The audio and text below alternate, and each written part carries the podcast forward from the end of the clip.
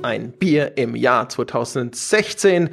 Wir sitzen hier am ersten Weihnachtsfeiertag gemeinsam unter dem Christbaum, Jochen Gebauer und ich, und jeweils ein Bier, um den Rückblick aufs Jahr 2016 anzutreten. Jochen, wie geht's dir unter dem Baum? Unter dem Baum geht es mir natürlich immer fantastisch und mir würde es wahrscheinlich noch besser gehen, wenn ich tatsächlich unter dem Baum sitzen würde und wir die Folge nicht schon ein paar Tage im Vorfeld aufnehmen würden, jetzt mal im Sinne von Full Disclosure, ich also schon meine Geschenke hätte. Aber meine Geschenke sind noch nicht da. Das hat die ganze Stimmung kaputt gemacht. Die Leute hatten gerade dieses Bild im Kopf, wie wir da so ein bisschen wie die Jesus-Familie da sitzen. Du, ich und das Bier. Ja. Ja, das Bier in der Krippe. Ja, und die drei heiligen Könige stehen drumrum und geben ihm Myrrhe und Weihrauch und Gold. Ja. Was? Also das Gold können sie hier lassen. Apropos Weihrauch Gold. Und ja, um das gleich mal hier wie bei Leben des Brian zu machen. Ja, genau, das klingt wie irgendeine Krankheit. Ich habe schon von einer Krankheit dieses Namens gehört. Ja, genau. Geschenkt ist geschenkt und Wiederholen ist gestohlen. Genau. Genau, musste ich jetzt mal die weihnachtliche Stimmung ein bisschen torpedieren, aber es wäre ja einfach nicht fair, wenn wir den Hörern hier was vorgaukeln würden, was tatsächlich gar nicht stimmt. Aber ich bin schon beinahe in weihnachtlicher Stimmung und tatsächlich am 25. werde ich bestimmt unter einem Baum sitzen, wahrscheinlich auch mit einem Bier und meine Geschenke öffnen. Geschenke. Ja, wenn du nicht Football schaust, ne? Das mache ich am 24. Ja, also vielleicht, oder? Ich glaube, in der Nacht, in der wir aufzeichnen, also jetzt Stunden nach unserer Aufzeichnung, wenige, entscheidet sich, ob die Dolphins es noch wert sind, angeschaut zu werden an Weihnachten. Ist es richtig? Das ist richtig. Das ist jetzt sozusagen die Entscheidung heute Nacht, ob ich jetzt nächsten Samstag, weil das ist immer so in der NFL, dass wenn Weihnachten auf einen Sonntag fällt, die Amerikaner feiern ja am 25., dann werden alle Spiele auf den Samstag verlegt. Und das ist natürlich toll für die Amerikaner, die dann am 25. den Weihnachtstag mit ihrer Familie begehen können. Doof für Deutsche wie mich, die dann am 24. um 19 Uhr ihrer Familie sagen können, dass sie dann Weihnachten alleine feiern darf. Weil man muss ja Prioritäten haben. Und wenn die Dolphins schon mal um die Playoffs mitspielen, werde ich das gucken. Ich habe lange genug drauf gewartet. Weihnachten ist jedes Jahr. Du kannst es ja wenigstens dann im Kreise deiner Familie schauen. Ja? Und während die dann singen, dann so aus dem Hintergrund so, nein, Flagge, du Arschloch.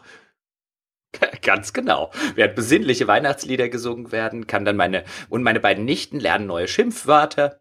Ja, genau. Ja, irgendwann ist es eh soweit, mein Gott. Ja. Warum? Dann bleibt wenigstens in der Familie mit den Schimpfwörtern. Jochen, ich vermute mal, wir haben heute das Gleiche, um den neuen Schutzheiligen dieses Podcastes endgültig öffentlich auszurufen, oder? Ist es der heilige Till, den wir heute huldigen? Es ist definitiv der heilige Till. Und da wir in weihnachtlicher Stimmung sind, ist es quasi der Stern von Bethlehem, der an unserem Bierhimmel aufgegangen ist. Und Till hat ihn sozusagen ins Weltall geschossen.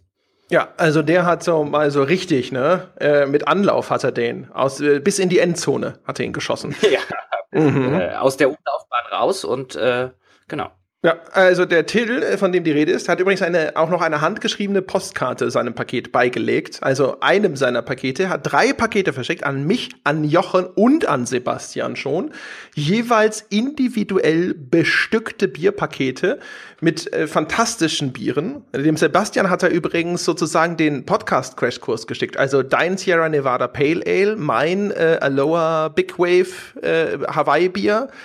Also wirklich fantastisch. Ich habe hier vor mir den Hopfensturm Edition 1516 aus dem Premium-Bier-Brauhaus Waldhaus. Und er hat vor allem bei mir auch noch mitgeschickt ein kleines Kochset, damit ich Annie was kochen kann, damit sie auch was davon hat. Also Till, unfassbar. Also besser geht's nicht. Ich war auch sehr begeistert, als ich das Paket eröffnet habe. Ich habe übrigens neben mir sowohl das Hopfensturm als auch den Hopfenzauber.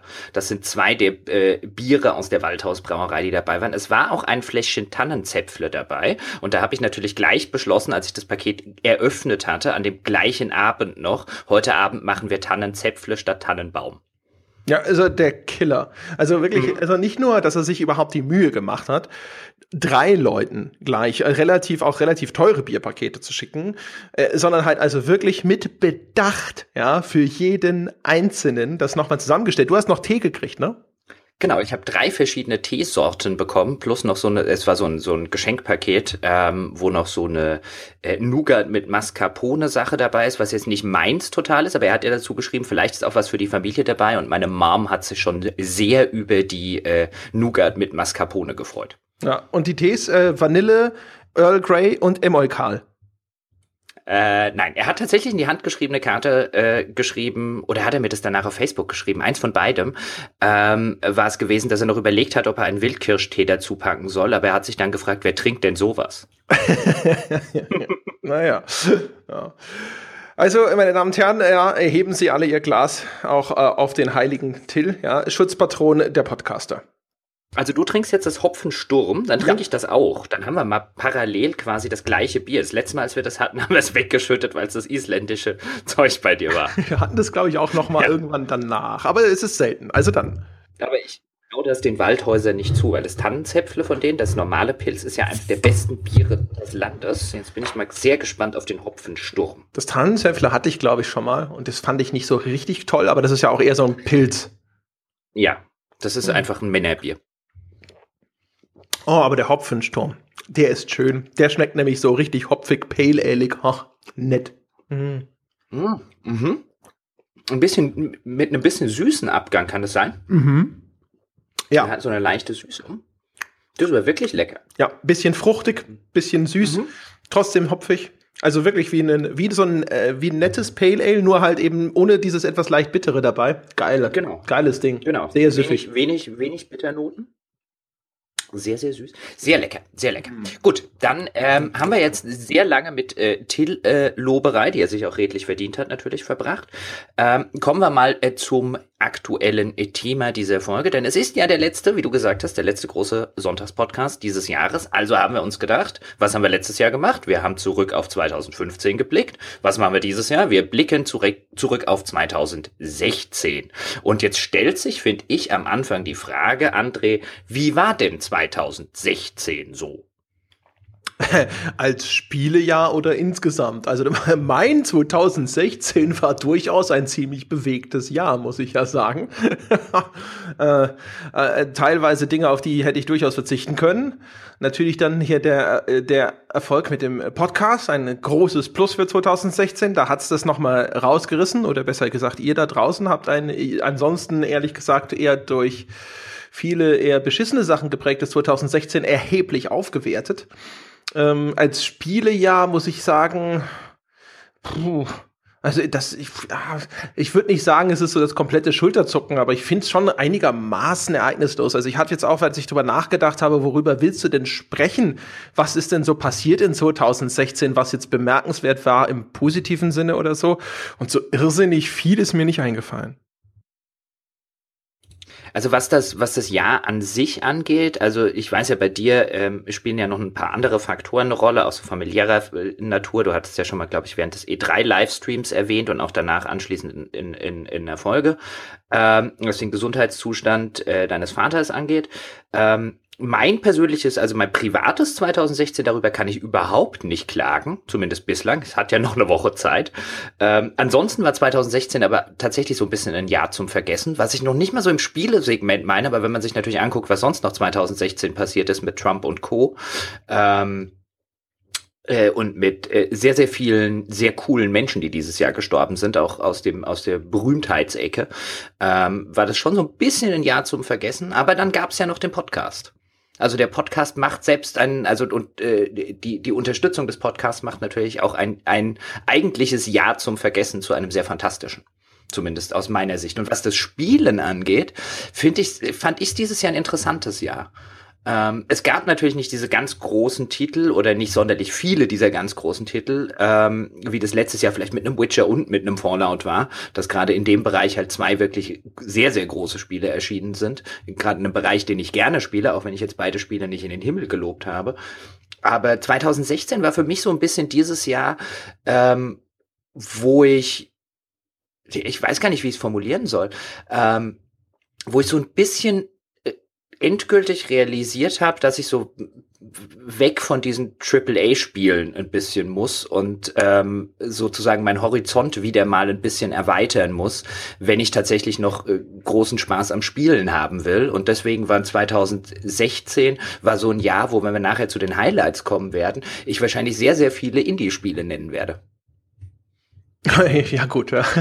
Das ist ja eine Erkenntnis, die ich sowieso schon seit vor ein paar Jahren oder so, ich habe da neulich im Forum mal auch drüber gesprochen, schon mit den Menschen, dass ich schon vor so ein paar Jahren beschlossen habe, dass ich auch einfach nicht mehr so viel Zeit in Spiele reinstecken darf und lieber dann halt mal häufiger so ein bisschen wechsel von einem zum nächsten und dann auch abbreche, wenn ich merke, okay, das ist halt einfach wieder nur sowas, das kennst du schon oder das begeistert dich nicht und sonst irgendwas und dann findet man viel eher zwischendrin, aber auch Dinge, die halt wirklich nochmal was Besonderes sind und die irgendwie was Interessantes darstellen und die kommen natürlich dann häufig aus dem Indie-Bereich, aber man darf natürlich auch nicht vergessen, weißt du, wenn man erstmal so viel gespielt hat wie wir beide, dann wird's natürlich auch immer schwieriger, was zu finden, wo man sagt, so Mensch, das ist jetzt mehr als nur etwas schon Bekanntes, leicht variiert, sehr kompetent ausgeführt, sondern das hat irgendwelche Aspekte, die sind neu und aufregend, spannend oder es ist besonders toll ausgeführt in irgendeiner Hinsicht.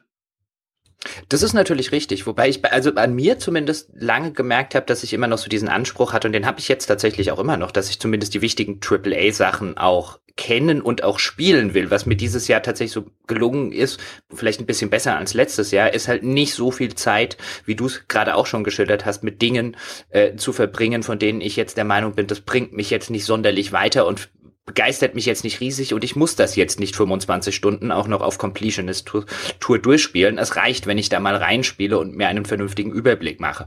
So ein bisschen die Sorte Spiel.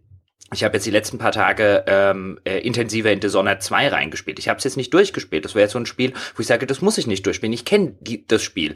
Und ich habe jetzt einen ordentlichen Überblick, aber ich habe jetzt nicht das Verlangen, ich müsste das jetzt wirklich in einem Completionist-Run durchspielen, wie ich das vielleicht noch letztes oder vor 2 Jahren gehabt hätte.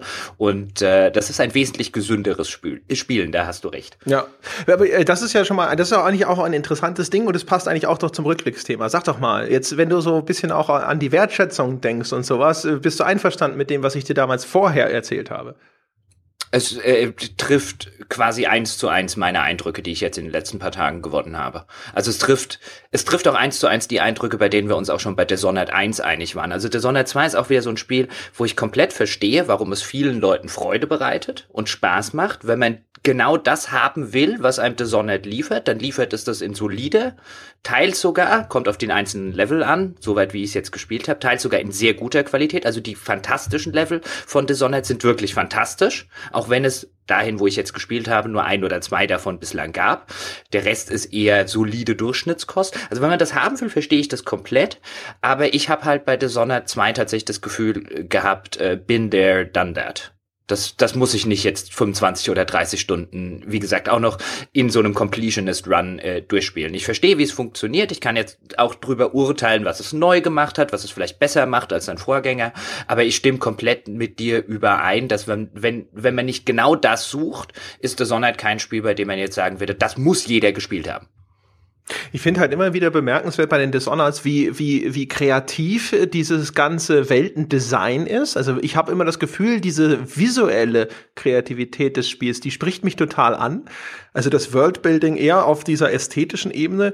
Und dann habe ich immer das Gefühl, dass es eigenartig ist, dass die Narration dazu nicht aufschließen kann, dass die Erzählung nicht diese gleiche Tiefe oder Komplexität oder auch Originalität entwickelt, obwohl es natürlich ja, ich meine, das sind getrennte Departments und so, es sollte mich nicht überraschen, es wirkt aber nur so ein bisschen, es steht für mich immer so ein bisschen in einem Kontrast, geht dir das auch so?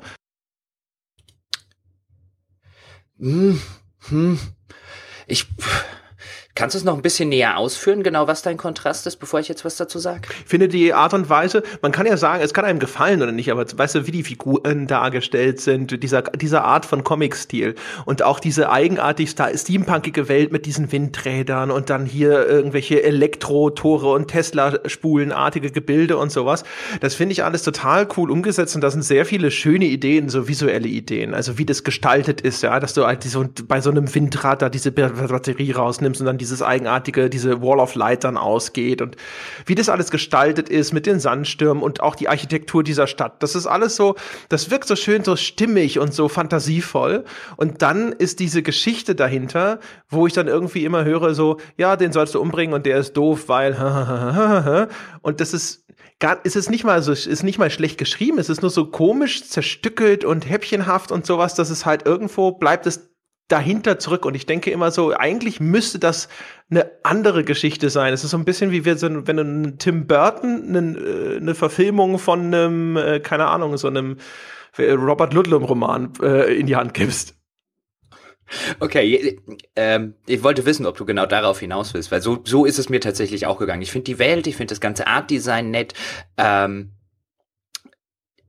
tatsächlich die Geschichte und die Charaktere und auch die leidlich vorhandenen Plot-Twist. Das ist, Robert Ludlum-Roman trifft es relativ gut. Das ist auf einem handwerklich anständigen Niveau, aber das ist nun wirklich nichts Herausragendes. Und ja, eigentlich hätte diese fantastische Welt mit diesem fantastischen Art-Design es echt verdient, dass dort eine Geschichte erzählt wird, die du eben nicht alle Tage bekommst, aber die Geschichte von Dishonored ist halt schon 100- oder 1000-fach erzählt worden. Und Dishonored macht es nicht erheblich schlechter als viele andere, aber es macht es halt auch nicht erheblich besser, als viele andere das schon gemacht haben.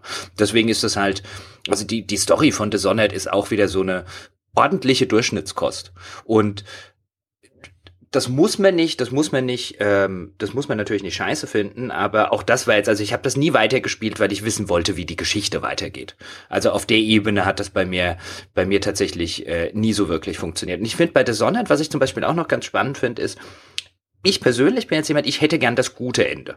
Das gute Ende bedeutet aber, dass ich ein sehr mittelmäßiges Schleichspiel spielen muss, weil nur als Schleichspiel, wenn ich das tolle Ende haben will und das quasi mit niedrigem Chaosfaktor und das am wenig zynischsten Ende, also ich habe es jetzt tatsächlich nicht bis zum Ende gespielt, ich habe mir die Enden dann im Netz angeguckt, aber das Spiel sagte ja relativ schnell, dass die Welt halt abbildet, ob du gewalttätig oder nicht gewalttätig vorgehen willst. Und wenn ich also nicht gewalttätig machen will, weil ich eigentlich ein gutes Ende will, weil ich bei jedem meiner Spiele eigentlich immer der Gute bin und ich will, dass am Ende alles okay wird und dass am Ende alles für die ganzen Menschen in dieser Welt, dass sie alle glücklich in den Sonnenuntergang reiten können. Und wenn ich das machen will, spiele ich ein extrem mittelmäßiges Schleichspiel. Weil als reines Schleichspiel ist es Dishonored nicht mal ansatzweise auf dem Niveau von Thief. Würde man das Thief nennen, wie das zum Beispiel der Reboot gemacht hat, dann würde es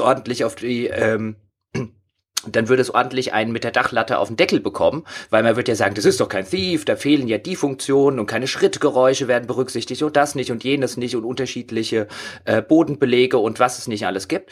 Das ist alles in Dishonored 2 auch nicht drin, und wenn ich das halt so spielen soll, damit ich ein gutes Ende kriege, dann macht mir das Spiel nicht sonderlich viel Spaß, weil als Schleichspiel ist es bestenfalls mittelmäßig.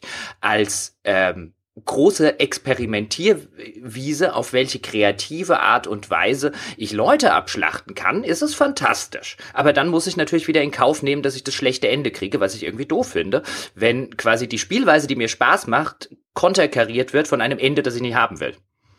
Ja, das hatte ich ja auch schon gesagt. Wenn du musst dir eigentlich alle Fähigkeiten verkneifen, die Spaß machen, damit du dann das so spielen kannst, wie es dann aber auch wiederum spielerisch ein bisschen anspruchsvoller ist. Also das ist eine seltsame Mischung.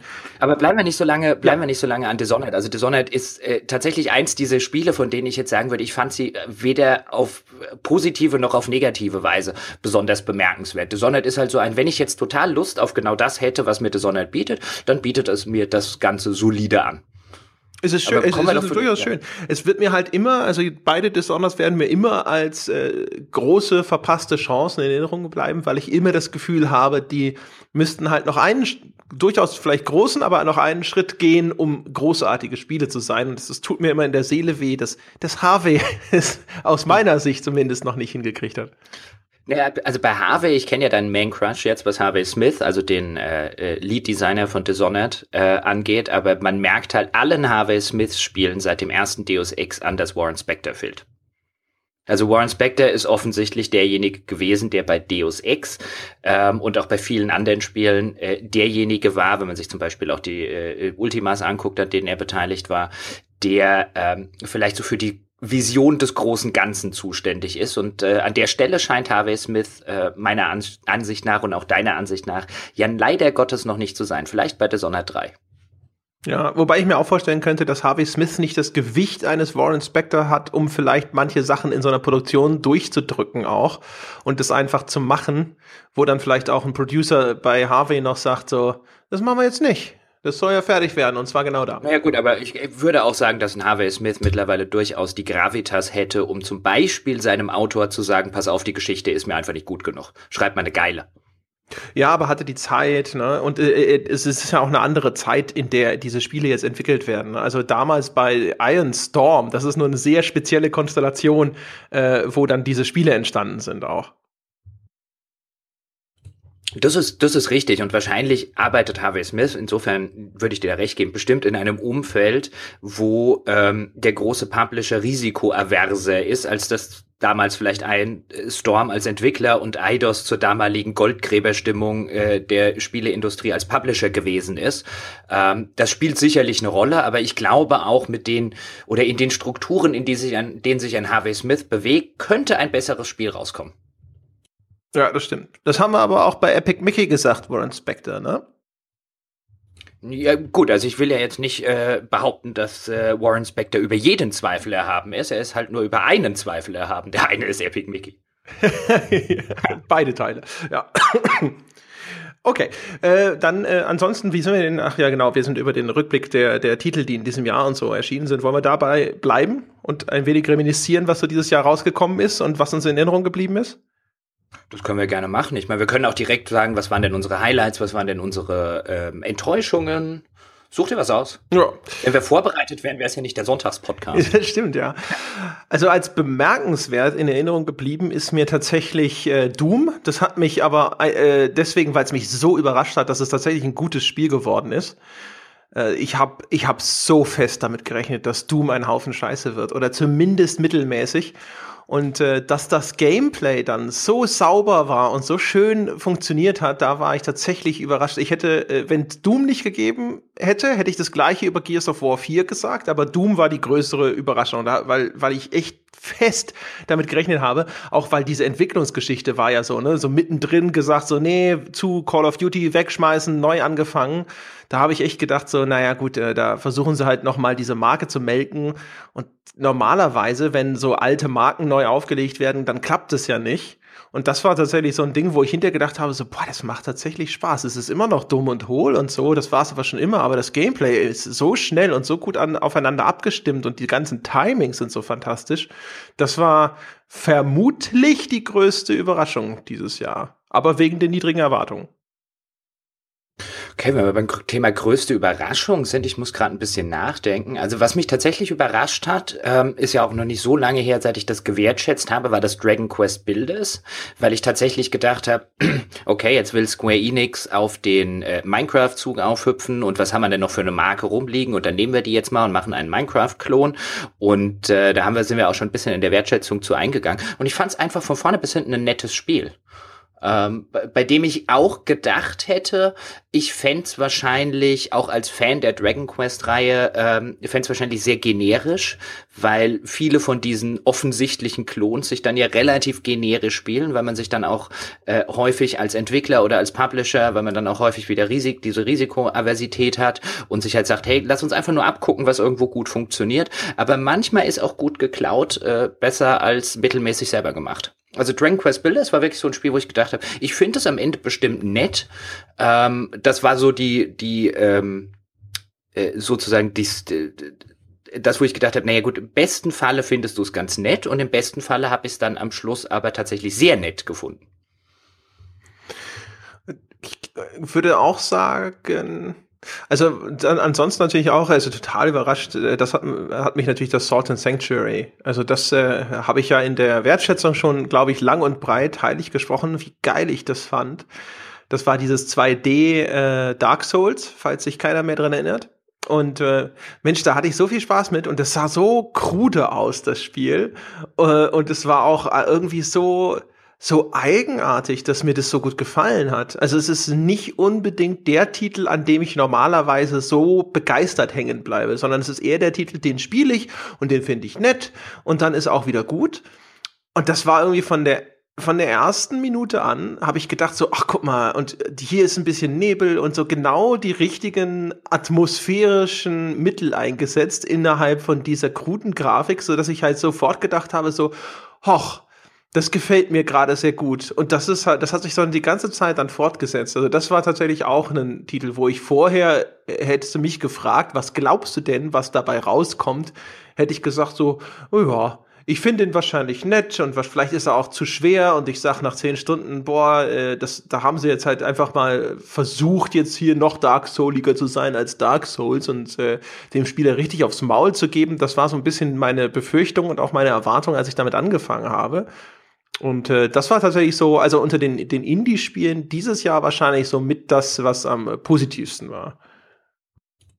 Oh, wenn wir beim Thema Indie-Spiele waren, also ich würde jetzt zum Beispiel bei Inside, was ja, glaube ich, unsere allererste Wertschätzung war, würde ich jetzt nicht sagen, dass es mich überrascht hat, wenn wir jetzt tatsächlich dezidiert über Überraschungen reden, einfach weil von den Limbo-Machern halt anzunehmen war, dass da schon was Ordentliches dabei rauskommt. Also würde ich jetzt nicht sagen, das wäre übrigens eines meiner besten Spiele dieses Jahr, Inside. Deswegen hat mich das nicht überrascht, es war ein fantastisches Spiel. Was mich aber tatsächlich im Indie-Bereich überrascht hat, war im Februar Stardew Valley.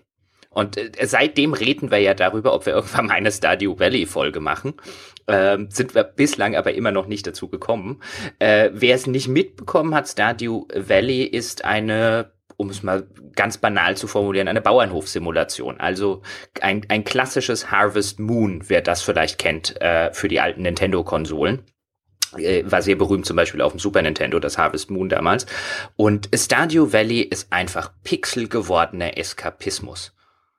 Das hat, also ich habe das damals gespielt, bevor das irgendwie zu diesem großen Medienphänomen wurde, weil irgendwie alle mitgekriegt haben, oh mein Gott, das geht auf Steam gerade ab wie eine Rakete. Ich hatte es tatsächlich ein bisschen vorher mitgekriegt und habe mich sogar auf den Release gefreut. Also ich habe das irgendwie so 3 Wochen oder so vor Release, bin ich da durch Zufall drüber gestolpert und habe gedacht, oh, mal wieder so ein Harvest Moon, so wie früher auf dem SNES. Wie lange hast du sowas schon nicht gespielt? Und jetzt mag vielleicht der ein oder andere sagen, ja, aber das gibt ja auch immer noch die Serie Harvest Moon oder es gab vielleicht auch auf anderen Plattformen gelegentlich mal so Remakes des Spielprinzips. Aber ich habe sowas tatsächlich seit meinen Super Nintendo-Tagen nicht mehr gespielt. Und dann kommt dieses Spiel daher, nachdem ich es mir dann Ende Februar gekauft habe, kommt da so ein Spiel daher und fängt genau das ein. Das war wirklich so ein Bullauge in die Zeit, als man noch selber unschuldig als Kind oder Jugendlicher einem unschuldigen Medium begangen ist. Begegnet ist. Ich kam mir da tatsächlich so ein bisschen vor, wie vielleicht jetzt ein Elternteil bei so einem kleinen Kind, um diese Analogie so zu machen, weil viele moderne Spiele kommen mir so ein bisschen vor wie die Teenager, die gerade in der Pubertät sind und unbedingt erwachsen sein wollen und stimmbrüchig ihr Erwachsensein postulieren. Und dann kommt so ein kindliches Spiel wie Stardew Valley, das so diesen kindlichen Zauber versprüht und bei dem man auch ab und zu einfach nur gerne zuguckt. Also wie einfach die Spielfigur da so nett über diesen Bildschirm läuft und dann harkt und jätet und pflanzt. Das hat sowas Kindliches, beinahe Therapeutisches, möchte ich sagen, dass mir das so viel Spaß gemacht hat, in diesem Haus, in dem man ja mittlerweile wohnt, voller pubertierender Spiele-Teenager, die alle unbedingt erwachsen sein wollen. Da mag ich das Kind. Das glaube ich. Das ist so in der Phase, in meiner Wii U-Begeisterung, habe ich dann ja irgendwann auch immer gedacht, so, boah, ich würde das gerne spielen. Da war es aber noch so, dass ich damals, da war ich noch bei der GameStar und dann wegen dem Job und so, gab es nicht so wahnsinnig viel Zeit, um jetzt auf dem PC was zu spielen. Das war, sage ich mal, nicht so kommod. Und dann bin ich ja auf die Idee verfallen, ich kaufe mir das neueste Harvest Moon für den 3DS und das war dann diese Story of Seasons. Das ist jetzt kein offizielles Harvest Moon, ist aber, glaube ich, von den originalen Harvest Moon-Machern und wurde mir allenthalben als das bessere Harvest Moon empfohlen, weil der letzte offizielle Harvest Moon Teil wohl nicht so toll gewesen sein soll. Und in der Story of Seasons bin ich dann halt gar nicht reingekommen. Da war halt einfach ganz viel von diesem Rollenspiel, Dating-Sim, im Dorf rumlaufen, mit Leuten quatschen Zeug drin und ich wollte Rüben pflanzen. Und genau das, was du beschreibst, also das war das, wonach ich mich gesehnt habe. Ein Spiel, das mich vom Gameplay her fesselt in einer Idylle. wo ich idyllische Dinge tue in einer schönen Welt, aber dass die Spielhandlung für mich in irgendeiner Form befriedigend ist. Und das war ein sehr narrativ orientiertes Spiel, was ich da bekommen habe. Und das war natürlich total triviale Soap-Opera, Bauernhofromantik, Bla-Dialoge mit der Oma nebenan und so. Und das hat mich dann überhaupt nicht gepackt. Das habe ich nach, keine Ahnung, 5, 6 Stunden oder so, habe ich das dann einfach entnervt zur Seite gelegt und gedacht, ja, okay, vielleicht ein andern Mal, und habe es bis heute nicht weitergespielt. Das klingt aber auch tatsächlich schrecklich. Also es ist ja nicht so, als gäbe es diesen Dating-Sim-Aspekt in Stardew Valley gar nicht.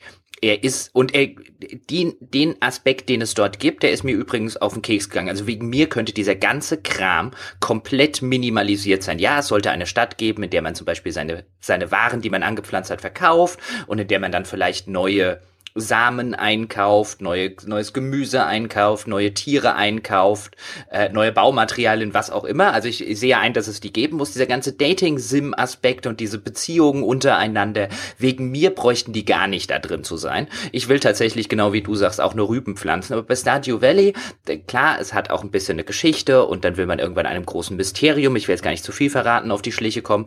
Das hätte ich alles nicht so extrem gebraucht, aber es war jetzt, hat auch nicht so überhand genommen, wie du das jetzt gerade bei dem anderen Spiel schilderst, weil genau das ist der Aspekt, den ich da tatsächlich auch am schwächsten finde. Und ich verstehe auch nicht, warum man den großartig findet. Also ja, vielleicht dann, wenn man sagt, es ist ein Spiel vielleicht jetzt für 12-jährige Mädchen oder so, dass man sowas dann eher drin haben muss, könnte ich mir jetzt zum Beispiel vorstellen. Also ich glaube jetzt zum Beispiel, wenn meine Nichte in dem Alter gewesen wäre, hat die genau auf diese Sorte Spiele gestanden, wo du dann halt auch noch diesen ganzen Dating-Sim-Aspekt so ein bisschen hattest. Für den erwachseneren Spieler ist das, glaube ich, was man sich echt schenken kann, oder?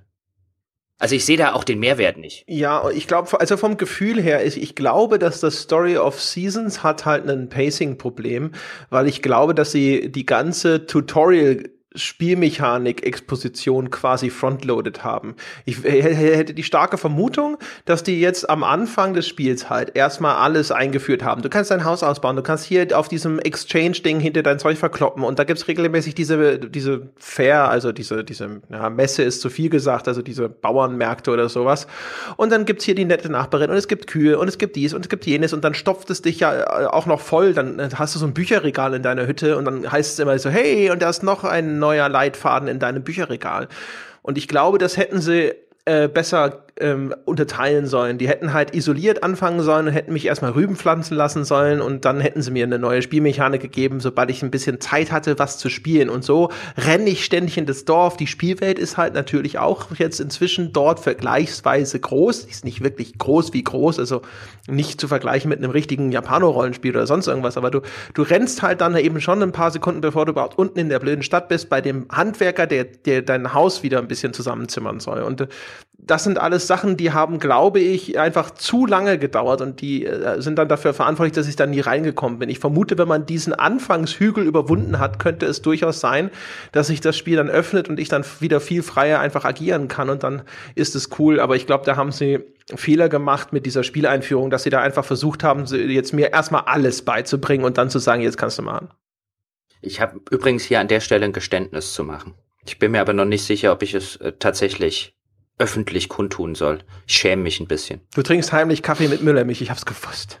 Nein, also so schlimm ist es jetzt auch wieder nicht. Ja, das würde ich auch niemals öffentlich zugeben. Da verschlucke ich mich ja beinahe am Bier. Bier, ja. Ich habe nämlich mit einem Kumpel über Stardew Valley geredet. Vor einigen wann war es denn? Monaten wahrscheinlich schon.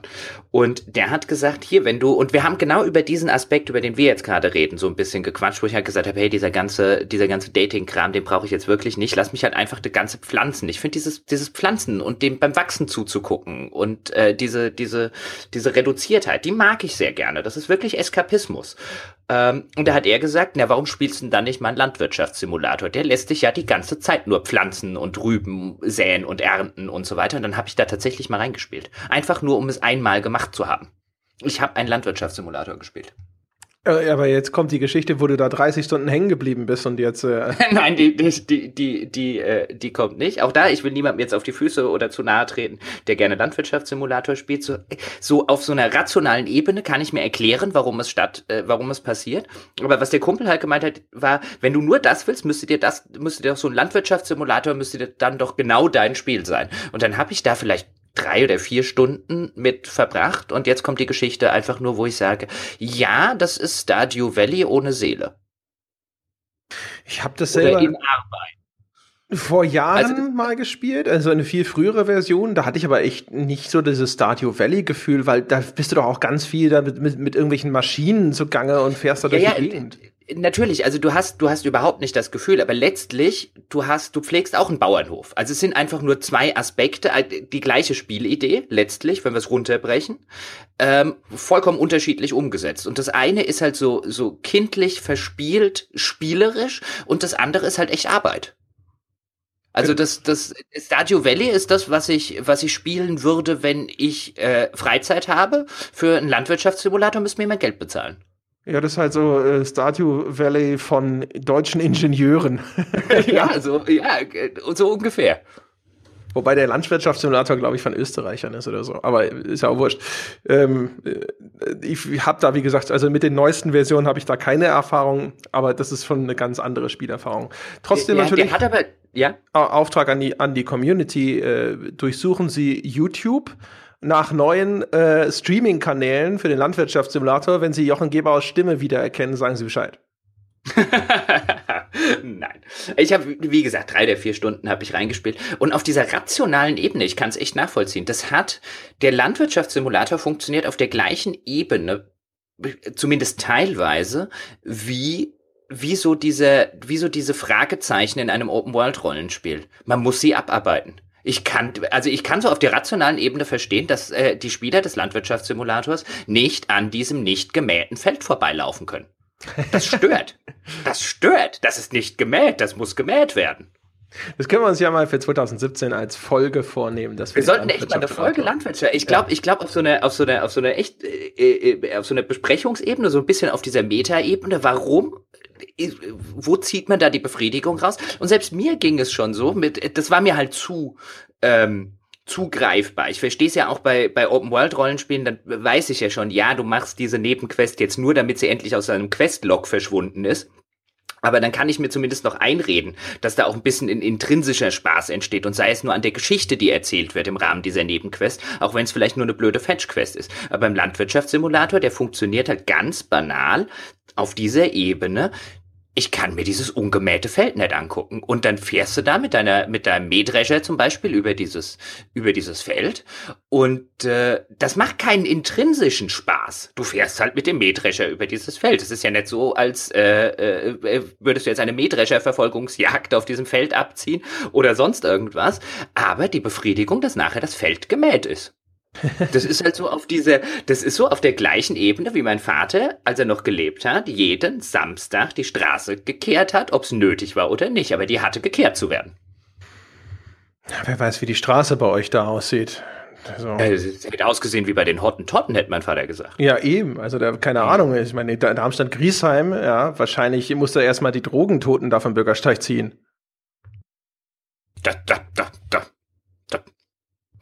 Ja. Ne? Also. Das sagt der Mann aus der Großstadt hier mit München. Ja, aber das ist ja die sichere, da hier fegt die Polizei den Bürgersteig noch selbst. Ja. Ja, weil sie so viele deswegen, ich wollte gerade sagen, deswegen kommt im Hintergrund bei dir über die Sirenen, die kommen zum Bürgersteig gefegt. Jemand eine weggeworfene Kippe auf dem Bürgersteig gegenüber entdeckt. Natürlich ruft er die Bullen, was denkst du denn? Hier in München, ja. Entschuldigung, wenn die Bürgersteige dann um 23 Uhr hochgeklappt werden, sollen die ja auch sauber sein. Ich komme hier noch aus einem idyllischen kleinen Städtchen. Übrigens heißt es nicht Darmstadt-Griesheim, das heißt nur Griesheim. Wir gehören nicht zu einer Stadt, wir sind eine eigene Stadt. Mhm. Oh, ja. Dorf.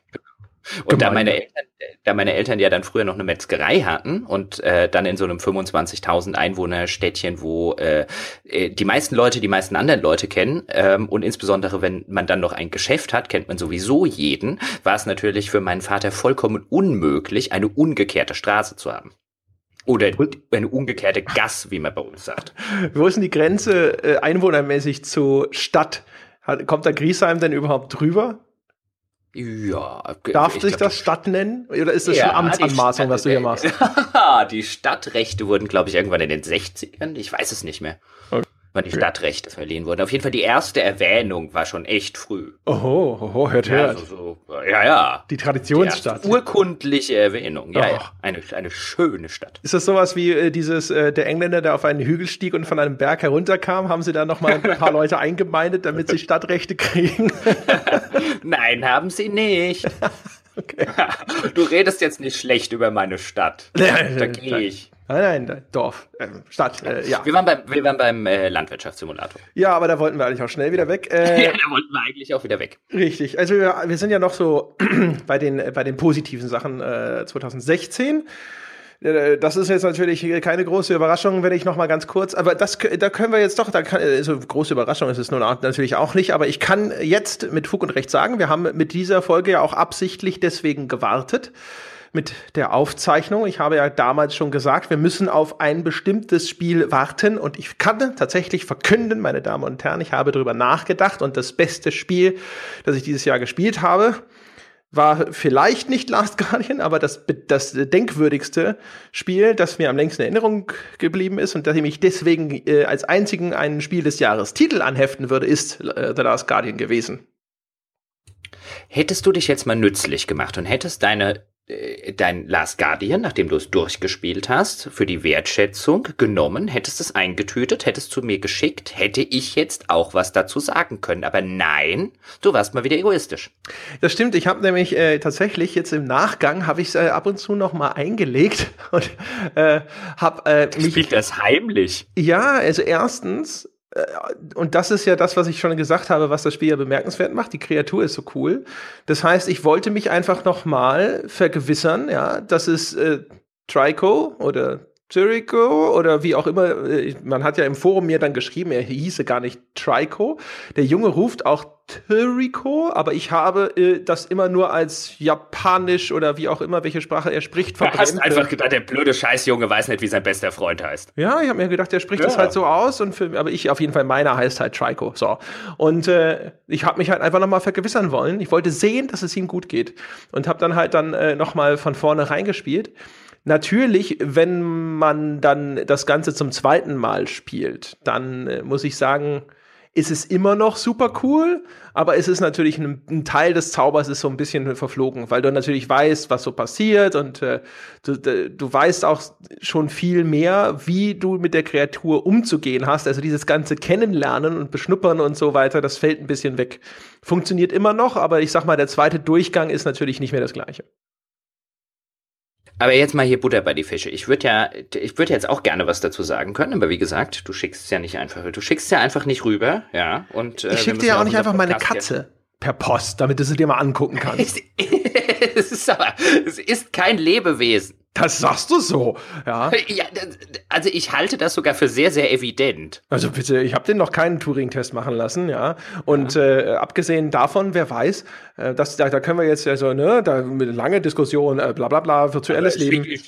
Schick mir doch mal deine Katze per Post, kannst du Luftlöcher reinmachen. Das ist hallo. Kann ich sie mir mal angucken. Die Norns aus Creatures vor 10, 20 Jahren oder sowas, da stand doch schon drauf, dass das virtuelle DNA enthalten sei, ja. Was ist mit der ganzen virtuellen DNA in diesem Spiel? Aber kaputt. Ich wollte jetzt hier mal, lenk nicht ab. Ich wollte hier wegen Butter bei die Fische. Ich würde ja gerne auch was sagen können, kann ich aber nicht. Also frage ich dich jetzt einfach so, ist das wieder mal, also die Lobhudeleien auf The Last Guardian aus einigen Ecken, ist das wieder so ein acquired elitärer Taste, der da so ein bisschen mitschwingt? Ist das wie so vielleicht teilweise die Vorgänger des gleichen Entwicklers, Ico sei jetzt genannt, so die Sorte Spiel, die halt eine nicht ganz so große Minderheit so fantastisch finden, wie jetzt zum Beispiel die Fans von James Joyce Ulysses? Also das glaube ich in dem Kontext nicht also zumindest ist es nicht direkt vergleichbar. Bei dem Ulysses-Ding ist es ja so ein, ich habe das verstanden und du nicht und deswegen bin ich klug. Das sind die Leute, die auch auf dieses Rätsel... Nein. Pass, aber da muss ich unterbrechen. Wer behauptet, er habe Ulysses verstanden, ist nicht klug, sondern dumm. Oder er lügt halt, na, zumindest. Ja. Ne? Oder er lügt. Ja. Aber darum geht's sozusagen, ja. Das ist so ein bisschen wie das sind halt auch die Leute, die auf das Ding, was jetzt auf Facebook bei mir die Runde gemacht hat, ist so ein Artikel, da siehst du halt so mehrere ineinander verschränkte Dreiecke und dann ist da drüber die Headline, nur Menschen mit einem IQ über 120 können dieses Rätsel lösen. Wie viele Dreiecke sind hier abgebildet? Und die Leute, die auf sowas klicken und sich dann hinterher denken so, ja, boah, ich muss echt schlau sein, ich habe die richtige Anzahl Dreiecke gezählt. Ja. Das sind dann auch die Leute, die dann in diese Ulysses-Kategorie fallen. Und bei dem Last Guardian, also das ist so ein Fall, wo ich glaube, dass auf jeden Fall Menschen wie ich bevorzugt werden, die natürlich halt sehr, sehr viel schon gespielt haben und dann halt bei einem super gut ausgeführten Open-World-Titel Nummer 15 einfach nicht mehr den gleichen Zauber verspüren können wie beim ersten oder zweiten, selbst wenn die objektiv viel schlechtere Spiele gewesen sind. Also es ist halt neu und es ist frisch und es ist toll. Ich würde aber trotzdem sagen, es ist halt schon ein beeindruckender Titel, der neue Dinge versucht und neue Wege geht. Und ich glaube, das ist einigermaßen unbestreitbar. Okay, ich bin echt mal sehr gespannt, wenn ich dann tatsächlich dazu komme, es zu spielen. Am Ende muss ich es mir doch noch selber kaufen. Das ganze schöne Podcast-Geld wandert dann in ein Spiel. Dann behauptest du wieder, es habe es verdient. Ich behaupte dann vor allem, dass es keine 30.000 Euro kosten sollte, wenn das ganze Podcast-Geld in das Spiel wandert. Ich kauf die Kreatur. Ja, genau. Ja, der Typ auf eBay hat gesagt, das ist die letzte verfügbare Ausgabe. Also richtig. Und jetzt willst du damit behaupten, ich wäre dumm? Wer von uns hat denn bei den Dreiecken die richtige Anzahl rausgefunden? Wer denn? ja, genau. Du hast ja nur 18 Dreiecke gezählt, es waren 24. Genau, du Pfeife. Ich habe einen IQ von 120 bei Facebook bewiesen. Genau. Aber gut, bleiben wir bei noch positiven Dingen, die wir hatten. Ja, Spiel des Jahres, ne? Welchem Spiel würdest du diesen Titel denn verleihen? Ich muss es ja tatsächlich Stardew Valley geben. Okay, also ja. Ich hätte, genau. Also ich würde überlegen müssen zwischen Inside und Stardew Valley. Inside ist bestimmt das künstlerischere Spiel, das verkopftere Spiel, das Spiel, in das man mehr reininterpretieren kann, das auf vielerlei Ebene mutigere Spiel. Also wahrscheinlich, wenn man jetzt so trennen würde, wenn das jetzt so ein Preis wäre, der eine gewisse politische Bedeutung hätte, wenn man jetzt sagen würde, man will tatsächlich was auszeichnen, was das Medium vorangebracht hätte, müsste man ihn wahrscheinlich eher Inside geben, aber mir hat Stardew Valley einfach mehr Spaß gemacht. Apropos Inside. Moment, ich muss noch eine Sache sagen, wenn es darum geht, weil geben würde ich ihn lieber oder am liebsten Soma. Das hat beides gemacht. Das hat mir einen Haufen Spaß gemacht und es ist ein auf vielerlei Ebenen sehr mutiges Spiel, aber das kommt ja schon von 2015. Es hat einfach nur so lange gedauert, bis wir es gespielt haben. Ja, das stimmt. Aber Soma, ja, stimmt. Ach, das hätte ich jetzt beinahe vergessen. Das war aber wahrscheinlich so das intellektuell stimulierendste dieses Jahr, würde ich vermuten. Also eigentlich ja letztes Jahr, wir haben es halt nur dieses Jahr gespielt. Jahr. Ach so, scheiß auf die Realität. Wichtig ist nur, wann wir es gespielt haben, nicht wann es rauskam. Ja, also Entschuldigung. So müssen wir das auch mal, und unser Oscar geht an das Fenster zum Hof. Endlich haben wir mal geguckt. Ja, also Entschuldigung, soll mir ja keiner erzählen, dass sie den Oscar da nicht trotzdem irgendwo in die Vitrine stellen würden. Aber Inside, genau. Also wir hatten zwischendrin mal vor, eine Folge zu Inside zu machen. Ich glaube, das ist aber inzwischen vom Tisch. Da können wir jetzt mal ganz kurz drüber sprechen. Ich habe es ja inzwischen auch gespielt. Ja, also aber es ist halt immer noch das Problem, wenn wir jetzt über Inside reden, ist halt echt immer noch so ein bisschen, das ist mir noch nicht alt genug, um es komplett zu spoilern. Und ich glaube, wenn wir vernünftig drüber reden würden, müssten wir es komplett spoilern. Das stimmt wahrscheinlich. Also ich hätte jetzt auch gerne zwei Dinge vielleicht zu dem Ende gesagt, aber das stimmt natürlich dann. Genau. Müssen wir hier wieder mit Spoilerwarnungen hantieren und so. Ja, und dafür ist es, finde ich, noch nicht alt genug. Ich finde es ein bisschen doof, wenn ich an einer Stelle sage, es ist eins der Spiele des Jahres und im nächsten Atemzug das Ende verrate. Also zumindest sollten wir es nicht so machen, dass man halt mitten im Podcast vorspulen muss. Also dann machen wir halt vielleicht wirklich mal irgendwo eine eigene Folge, wo wir dann sagen, so, und jetzt ist der offizielle Teil zu Ende und wer jetzt noch hier bleibt, der hat Spoiler zu erwarten, wo es dann... Wir können ja generell mal drüber nachdenken, ob wir so eine unregelmäßiges Format machen, was wir dann irgendwie Wertschätzungsupdate oder so nennen, wo wir dann über ein Spiel sprechen, das bei der Wertschätzung nur der eine gespielt hatte und jetzt kam der andere dazu, es tatsächlich auch zu spielen und sagt, darüber müssen wir noch mal reden. Wertschätzung reloaded. Revisited. Ja, irgendwie sowas. Redux. Rebooted. Yes. Ja. Kontrollbesuch. Bleiben wir aber ganz kurz, was mich interessieren würde bei Inside, und da kommen wir nicht ins Spoiler-Territorium, fandest du diese Animationen und diese Soundeffekte des kleinen Jungen auch so fantastisch? Also das war ja eine der Sachen, die ich extrem gelobt habe, die ich extrem geil fand, war diese Mühen, die dieser kleine Junge erleiden muss, um dort durchzulaufen, von dem er nicht mal weiß, wer er ist oder warum er das alles überhaupt macht, aber mit seinem Keuchen, mit den Animationen, die wirklich beschwerlich aussehen, wenn er über irgendwas drüber klettert und mit den teilweise sehr expliziten Todesanimationen oder Gewaltdarstellungen, wenn er dann von irgendwelchen Hunden gerissen wird. Ich fand das halt super. Fand ich auch durchaus sehr gut, wäre jetzt aber nicht unbedingt das, wo ich jetzt sagen würde, so, boah, liegt vielleicht ein bisschen auch an der ganzen Last Guardian-Nummer, die mir jetzt natürlich noch viel präsenter ist, weil das gerade erst vor kurzem geschehen ist und Inside ist jetzt schon wieder ein bisschen länger her und das Last Guardian ist ja auch ein Spiel mit ganz vielen sehr, sehr liebevollen Animationen. Da würde ich vermuten, dass das jetzt so ein bisschen überdeckt, was ich damals vielleicht bei Inside noch gedacht hätte. Aber da sind andere Sachen, die mir viel mehr, also ich fand halt bei Inside ist die Atmosphäre, die das Spiel aufbaut, insgesamt fand ich total bemerkenswert. Also wir hatten in der Wertschätzung schon drüber gesprochen, dass das so diesen Anschein eines oppressiven Regimes hat, die Art und Weise, wie die Architektur gebaut ist, diese augenartigen Suchscheinwerfer in dem Spiel, die Farbpalette insgesamt und dann halt diese etwas bedrückenden Szenarien, ne, wo du dann also so tote Tiere und sonst was irgendwo auf dem Feld liegen hast. Also das erweckt mit relativ subtil vielleicht nicht, aber mit relativ einfachen stilistischen Mitteln diesen Eindruck einer bedrohlichen und bisschen kaputten Welt. Und das ist natürlich schon was. Das ist was mir bei Inside tatsächlich sehr, sehr gut gefallen hat. Also wie elegant es schafft, diesen Eindruck zu vermitteln, ohne dass es jetzt tatsächlich dir irgendwo über eine Geschichte tatsächlich was an die Hand gibt, wo du sagst, das ist so. Das stimmt. Und wie teilweise, auch da hatten wir es, glaube ich, schon kurzzeitig, zumindest mal in der Wertschätzung davon, gibt ja zumindest am Anfang relativ schnell so Szenen, wo deine Häscher, die aus irgendeinem Grunde anscheinend auf der Suche nach dir sind, oder sind sie nach dir auf der Suche oder generell nach irgendjemandem auf der Suche und du bist nur zufällig da, das weiß man ja alles nicht so genau, und die tragen Masken.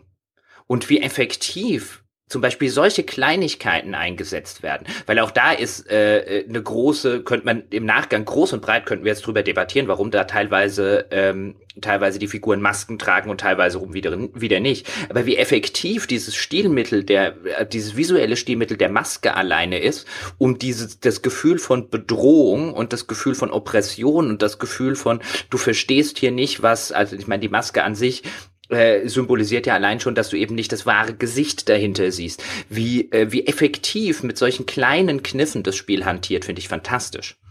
Ja, das ist also in der Hinsicht, finde ich, sehr schön. Ich fand so einfach überhaupt, dass die Art und Weise, wie das Gameplay gemacht war, das war also auch vom Pacing her sehr gut strukturiert, fand ich. Das hatte halt genau den richtigen Anspruch für das, was es da gemacht hat. Ich glaube, das ist ein Spiel, wenn das wirklich anspruchsvoll gewesen wäre, und das ist es über weite Teile, finde ich eigentlich nicht, dann wäre es vielleicht an den Punkt gekommen, wo das dann nicht mehr so richtig wirken kann, weil du dann halt einfach dich sehr, sehr stark auf irgendwelche spielmechanischen Herausforderungen konzentrieren müsstest und dann nicht die die Ruhe hast, auch einfach diese Umgebung aufzunehmen und zu schauen, was da an Details vorhanden ist, was da passiert, wie andere Figuren teilweise agieren und reagieren. Also das fand ich halt alles sehr schön. Das ist wirklich ein bisschen auch ja geradezu filmisch, wo du halt so Hintergrunddetails oder auch Dinge, die so im Vorbeigehen zu beobachten sind, dir anschaust. Das ist schon sehr cool. Und es hat halt einfach so geile, atmosphärisch wirksame Momente, wenn da gibt's so eine Szene, ich glaube, das ist kein Spoiler, wo du so schemenhaft Leichen im Wasser siehst. Das ist zum Beispiel echt ein sehr eindrücklicher visueller Moment. Also der einfach auch so merkwürdig ist, weil er so ein bisschen mit physikalischen Gegebenheiten spielt, wo du denkst, ah, da ist irgendwas kaputt und das sieht so eigenartig aus mit diesen Schemen, die da schweben. Also sehr, sehr cool. Wenn wir gerade noch bei den Highlights sind, bevor wir dann vielleicht zu Enttäuschungen oder zu schlechten Spielen oder was auch immer, das sollten wir vielleicht auch noch drüber reden, will ich aber zumindest noch Tyranny erwähnen. Tyranny wird jetzt nicht das Spiel sein, glaube ich zumindest nicht, von dem in 10 Jahren alle sagen, oh, weißt du noch, Tyranny, eines der besten Rollenspiele aller Zeiten, weil das auf spielerischer Ebene in zu vielen Belangen einfach eher gehobene Durchschnitt als tatsächlich irgendwie Spitzenklasse ist. Aber ich muss es insofern loben, weil ich seit Jahr und Tag Rollenspiele, insbesondere Rollenspiele mit Entscheidungsfreiheit, dafür kritisiere, dass sie einem nie die Möglichkeit geben, tatsächlich jemanden Böses zu spielen. Sie geben dir häufig die Möglichkeit, einen Kotzbrocken zu spielen oder ein Arschloch zu sein, aber niemanden, der böse ist. Und Tyranny ist mithin das erste Rollenspiel, das ich kenne, das tatsächlich Böse abbildet als Spielfigur. Und zwar nicht auf so einer überkandidelten, cartoonischen, du bist halt einfach zu jedem ein Wichser, sondern auf einer, du bist, wenn du das möchtest, tatsächlich ein böser Mensch. Ohne ein Arschloch zu sein. Und das finde ich das Interessante und dafür, finde ich, muss man das Spiel loben. Auch wenn es vielfach eben spielerisch bestenfalls gehobener Durchschnitt ist, aber das macht es wirklich wunderschön. Dieses opportunistische Rädchen im großen bösen System darzustellen, das macht das fantastisch. Wenn man seine Figur eben so spielen will, was ich ja bei meinem Durchgang so machen wollte, um zu gucken, ob es geht. Und es ging tatsächlich. Ich bin gespannt. Ich hoffe, ich komme irgendwann mal dazu, das zu spielen. Ich finde es nach wie vor interessant. Klingt immer noch wie genau das Spiel, das mir gefallen sollte. Bis auf das mit dem Kampfsystem, aber naja, mal schauen. Also ich bin gespannt. Also ich glaube nicht, dass es dir gefällt. Ich glaube, du wirst dich nachher beschweren, dass du guckst ja immer gerne bei solchen Spielen, insbesondere wenn es um Entscheidungsfreiheit geht. Ich kann mich da noch an unsere Diskussionen über Telltale-Spiele erinnern. Du guckst dann immer, ob du sie kaputt machen kannst. Und ich glaube, Tyranny kann man kaputt machen. Ich gucke nur, ob die Entscheidungsfreiheit wirklich da ist. Und wenn sie nicht anbieten, gehen sie dabei kaputt. Aber da kann ich dann nichts für. Doch, du hast bestimmt auch als Kind, immer wenn du neues Spielzeug bekommen hast, hast du erstmal dran gezogen und dran gezerrt und dran gedreht und geguckt, ob du es gleich kaputt machen kannst. Hey, also wenn auf der Box steht, der Kopf lässt sich um 360 Grad drehen, dann sollten sie sich halt nicht wundern, wenn ich ihn abschraube. Ja, dann kann keiner hinterher sagen, du hast es kaputt gemacht. Ja, dann ist es einfach quasi nach Anleitung verwandt. Also hast du als Kind sehr viele Spielsachen kaputt gemacht. In einer Natur. Ja, das hab ich mir fast gedacht. Hast du noch ein Highlight? Habe ich noch ein Highlight? Also es so ein richtiges, herausragendes nicht. Hast du eigentlich Uncharted 4 inzwischen gespielt? Nein, du schickst es mir ja nicht. Weil du mal irgendwann gesagt hast, jetzt kaufst es, deswegen. Ja, aber wenn ich sage, dann, wenn ich jetzt im empörten Tonfall zu dir sage, oh, du hast immer noch nicht geschickt, dann kaufe ich mir es jetzt, dann bedeutet das, was ich eigentlich damit sagen will, ist, geh sofort zum Briefkasten und schick's her. Ich finde, das ist ja so ein bisschen jetzt außerhalb meiner Reichweite, weil ich das ja meinem Bruder geliehen habe und der damit nicht wieder rausrückt. Genau wie andere Leute meine Vita nicht wieder hergeben. Ich sollte einfach nichts mehr verleihen. Das ist die Lösung. Was sind denn das für Penner, die sowas machen? Ja, ich weiß auch nicht. Also mir fehlen die Worte, also, um zu beschreiben. Würde ich jetzt ja nicht. Ich wollte ja deine Vita geben, wenn wir uns jetzt im Dezember sehen, dann haben wir uns aber nicht gesehen. Ja. Ich ahnte schon, dass das so die Lösung ist. So, naja, komm halt vorbei und hol sie ab. Oh, das zur Post tragen und so. Also du hast es gemacht, als du es hergeschickt hast, aber zum Zurückschicken ist das nun echt zu viel verlangt. Na, ich würde tatsächlich jetzt gerne über Weihnachten, ich habe mir überlegt, ich will über Weihnachten irgendwo, und jetzt, wenn wir jetzt sagen, wir haben jetzt vielleicht mal 2 Wochen, wo wir ein bisschen Zeit, natürlich Zeit mit Familie verbringen, Zeit mit den Miami Dolphins verbringen, aber ich würde auch tatsächlich gerne was spielen, und zwar ohne diese Sache, machen wir nachher einen Podcast oder eine Wertschätzung und so weiter draus, und was tatsächlich auf meine Agenda gestanden hätte, wäre die Uncharted Collection, weil wenn, dann will ich mit dem ersten Teil anfangen, ich habe ja noch kein Uncharted gespielt. Das ist ja der dicke, große, fette Schandfleck in meiner Spielevita. Dann würde ich gerne mit dieser Nathan Drake Collection anfangen, dann den 4. Teil spielen, und ich würde auch immer noch gerne nochmal The Last of Us spielen in der Remastered-Version. Und ich glaube, über The Last of Us könnten wir echt mal einen fantastischen Podcast machen. Da habe ich ja schon Videodiskussionen noch und nöcher zugemacht, also von mir aus. Können wir das gerne auch nochmal tun. Ja, und aber siehst du, da nörgelt er, dass er Uncharted 4 nicht kriegt, und dabei will er eigentlich noch die ersten 3 spielen und hat noch nicht mal angefangen. Tja. Ja, wie lange kann das dauern? Weiß ich nicht, 40 Stunden oder so. Was? Ja. Wie lang sind die denn? Na, die sind schon jeder so 10, 15. Ja, gut, dann. Ich habe ja ein bisschen Zeit über Weihnachten. Und ich habe mir jetzt halt echt vorgenommen, so über Weihnachten vielleicht so diese, so ein bisschen die Unterhaltung, die man dann vom Sofa aus an der Playstation oder so machen kann, auch nicht verkehrt. Wenn man jetzt, ich mein, du weißt es ja selber, wir haben jetzt die letzten Monate sehr, sehr häufig am PC verbracht. Ja, durchaus. Ja. Wie gesagt, 10, 15 und der 3. Uncharted fühlt sich an wie 30. Okay, ich bin gespannt. Vielleicht fange ich auch einfach mit Last of Us vorher an. Auch das ist, ja. Also Last of Us kann man gut spielen. Ist ja ein gutes Spiel. Aber du wolltest jetzt ja darauf hinaus, dass Uncharted 4 noch eins deiner Highlights ist. Ich hätte das durchaus, das Ding mit Uncharted 4 war halt, das war schon ein echt gutes Spiel. Ich gehe halt in jedes neue Uncharted seit dem 2. Teil in der Hoffnung ran, dass es mal wieder das Niveau vom 2. Teil erreicht, oder dass es das Gefühl, dieses unglaublich positive Gefühl vom 2. Teil nochmal bei mir auslöst. Und das haben sie halt nicht mehr geschafft. Der 4. ist halt nicht so wie der 3. Den 3. fand ich echt ziemlich enttäuschend, der war eher so mürb. Über weite Strecken hat auch ein paar coole Sachen zwischendrin, aber den fand ich halt insgesamt ein bisschen enttäuschend. Und der 4. war halt schon wieder, der war halt technisch echt beeindruckend. Technisch für ein PlayStation 4 Spiel ist es halt echt ein Brett. Und der hat halt ein paar sehr schöne, nette Sachen und sowas. Aber mal gucken, da warten wir mal, bis du das gespielt hast. Gibt's eigentlich Sachen, sonst noch was? Was ist denn mit Spiele, die unter den Tisch gefallen sind? Also ich habe ja, das weißt du, ich habe ja ganz viele, die ich angefangen habe, die ich mal gespielt habe, von denen ich dachte, dass ich sie spiele, um eine Wertschätzung zu machen, und dann fand ich sie hinterher einfach irgendwie so, ja, bedeutungslos, dass ich gesagt habe, nö, dazu machen wir einfach gar nichts, oder ich habe sie noch nicht weit gespielt, und dann war ich mir nicht sicher genug, dass wir eine Wertschätzung dazu hätten machen können oder sowas. Gibt's Sachen, die dieses Jahr bei dir so ein bisschen unter den Tisch gefallen sind? Ich glaube, da gibt's nächstes Jahr tatsächlich mehr. Ich müsste jetzt überlegen, du erinnerst dich ja noch, dass ich bis fast Anfang November ja noch zweigleisig beruflich gefahren bin, und da blieb häufig nicht viel Zeit, um Dinge zu spielen, von denen man nicht so genau wusste, ob sie einem jetzt Spaß machen. Also es war entweder dann bei mir sehr lange Zeit die Frage, machst du das jetzt weil wir machen einen Podcast oder eine Wertschätzung und so weiter draus, oder machst du das wirklich zu deiner wenigen Freizeit, die du hast, zur Bespaßung? Und da fehlte so ein bisschen die Zeit, um tatsächlich zu sagen, ich gucke mir jetzt einfach mal 10 Spiele an. Das kommt jetzt tatsächlich gerade erst. Also ich habe gerade in den letzten paar Wochen relativ viel gespielt. Da fiel jetzt auch einiges unter den Tisch.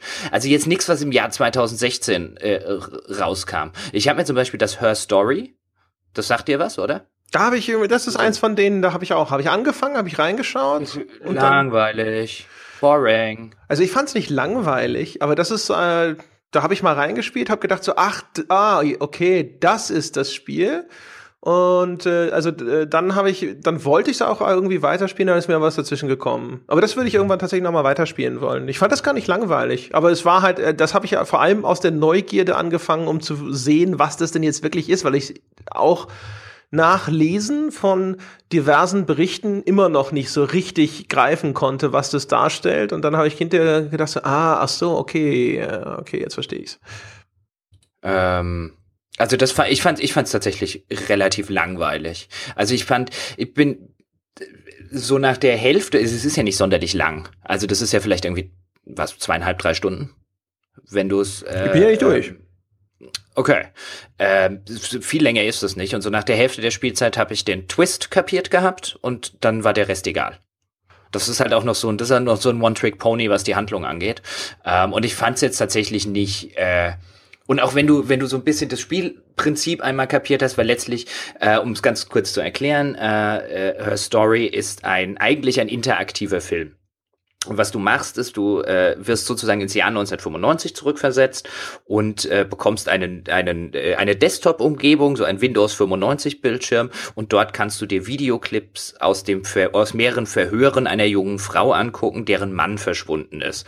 Und das Spiel, also du siehst immer nur einzelne Clips, und das Spielprinzip basiert darauf, dass du aus den Clips, das ist tatsächlich eine Schauspielerin, die dort an so einem fingierten Verhörtisch sitzt, also du hörst auch nur ihre Antworten, du hörst die Fragen nicht, die gestellt wurden, und aus ihren Antworten extrahierst du Suchbegriffe, mit denen du nach weiteren Clips suchen kannst. Und auf diese Weise guckst du dir halt ich glaube, es gibt über 200 einzelne Clips in dem Spiel, puzzelst du dir halt sozusagen so ein bisschen die Handlung zusammen. Ich fand, das klang viel interessanter, als es sich letztlich gespielt hat. Das war so ein Spiel, was bei mir so ein bisschen, aber das ist ja eh von 2015. Was 2016, ich glaube, es ist von 2016, es könnte auch noch von 2015 sein, was vielfach gelobt wurde und was unter den Tisch fiel, war The Curious Expedition. Ach stimmt, da war mal eine Wertschätzung geplant, weil sie im Forum auch gewünscht wurde, richtig. Das haben wir beide gespielt und fanden es scheiße. Ja, das haben wir beide gespielt und fanden es aber hoffnungslos überinterpretiert auch. Also diese ganze Geschichte, auch da willst du kurz erklären, jetzt habe ich das letzte erklärt, erklär du kurz vielleicht Curious Expedition. Ja, du bist ein großer Erkunder und stehst auch so in Wettbewerb mit anderen Leuten, die rings um die Welt so neue Landstriche erforschen und irgendwie auf der Suche nach irgendwelchen Ruinen sind, und das ist dann im Grunde genommen so ein Ressourcenmanagement-Spiel. Das heißt, du landest dann halt irgendwo auf einer dieser Expeditionen, dann kannst du dann auf der Karte eben von einem Ort zum anderen wandern, das dauert dann eine bestimmte Zeit, abhängig auch vom Terrain, und dann kommst du zum Beispiel in eingeborenen Dörfer und kannst dich dann halt mit denen entweder gut stellen, dann stellen sie dir vielleicht auch Leute zur Seite oder helfen dir sonst irgendwie, dann kannst du da übernachten oder du machst halt irgendeinen Mist. Das ist so wieder so ein Spiel, wo sich aus den Spielhandlungen eine Meta-Erzählung bilden lässt, wenn man das denn möchte. Also das heißt zum Beispiel, ich habe halt in der Nähe von dem eingeborenen Dorf hatte ich einen Kampf. Und ich weiß gar nicht mehr, irgendwie habe ich es geschafft, Feuer zu legen. Und dann ist halt der ganze Scheißwald rund um das Dorf abgefackelt. Und die Eingeborenen waren echt nicht begeistert, dass ich den halben Dschungel niedergebrannt habe. Dann habe ich da nicht übernachten können, habe dann auch irgendwie kein Proviant kaufen können. Dann war meine Expedition irgendwie ziemlich am Arsch und ist dann halt irgendwo relativ kurze Zeit danach irgendwo im Dschungel gescheitert. Das sind halt nette Geschichten, wenn man so erzählt. Es ist allerdings spielerisch halt überhaupt nicht aufregend. Das ist nicht wie bei Civilization, wo du halt die ganze Zeit irgendwelche interessanten Abwägungen hast und dann macht das Spiel Spaß und man kann was erzählen, sondern die Erzählungen, die sich da manchmal ausbilden, da ist irgendwo so ein Vulkan auch bei mir mal ausgebrochen und sowas, und da bin ich vor diese Vulkanapokalypse geflohen.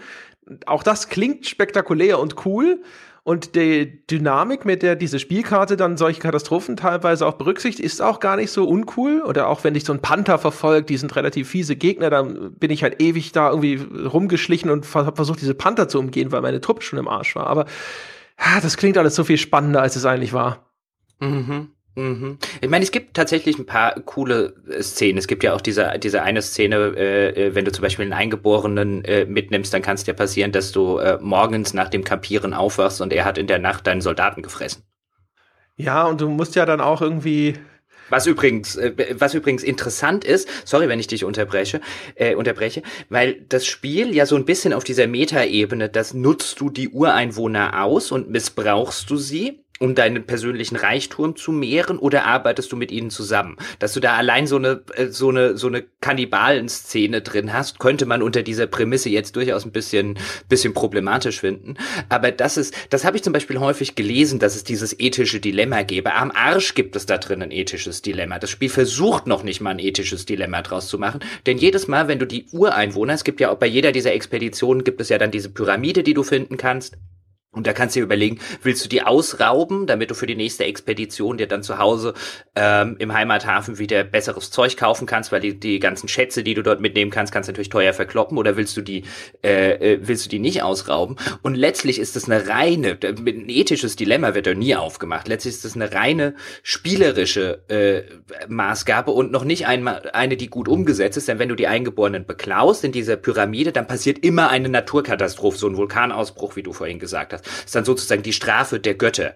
Anstatt, dass das Spiel mutig damit umgehen würde und einfach sagen würde, nee, beklau sie doch die ganze Zeit und frag dich dann vielleicht hinterher, und sich dann hinterher zu überlegen, auch als Spiel, wie kann ich mit dieser ethischen Entscheidung umgehen, kriegst du die Strafe der Götter, ziehst du dann auf dich, was so ungefähr der dämlichste, einfachste und feigeste Trick ist, den man da aus der Mottenkiste ziehen kann. Zumal halt dann auch wieder sofort ja im Grunde genommen eine spielmechanische Abwägung daraus wird, ne? Wenn eine Strafe automatisch an der Stelle erfolgt und dann auch noch mit so einem moralischen Unterton, dann nimmt das Spiel ja eigentlich jede Beurteilung vorweg.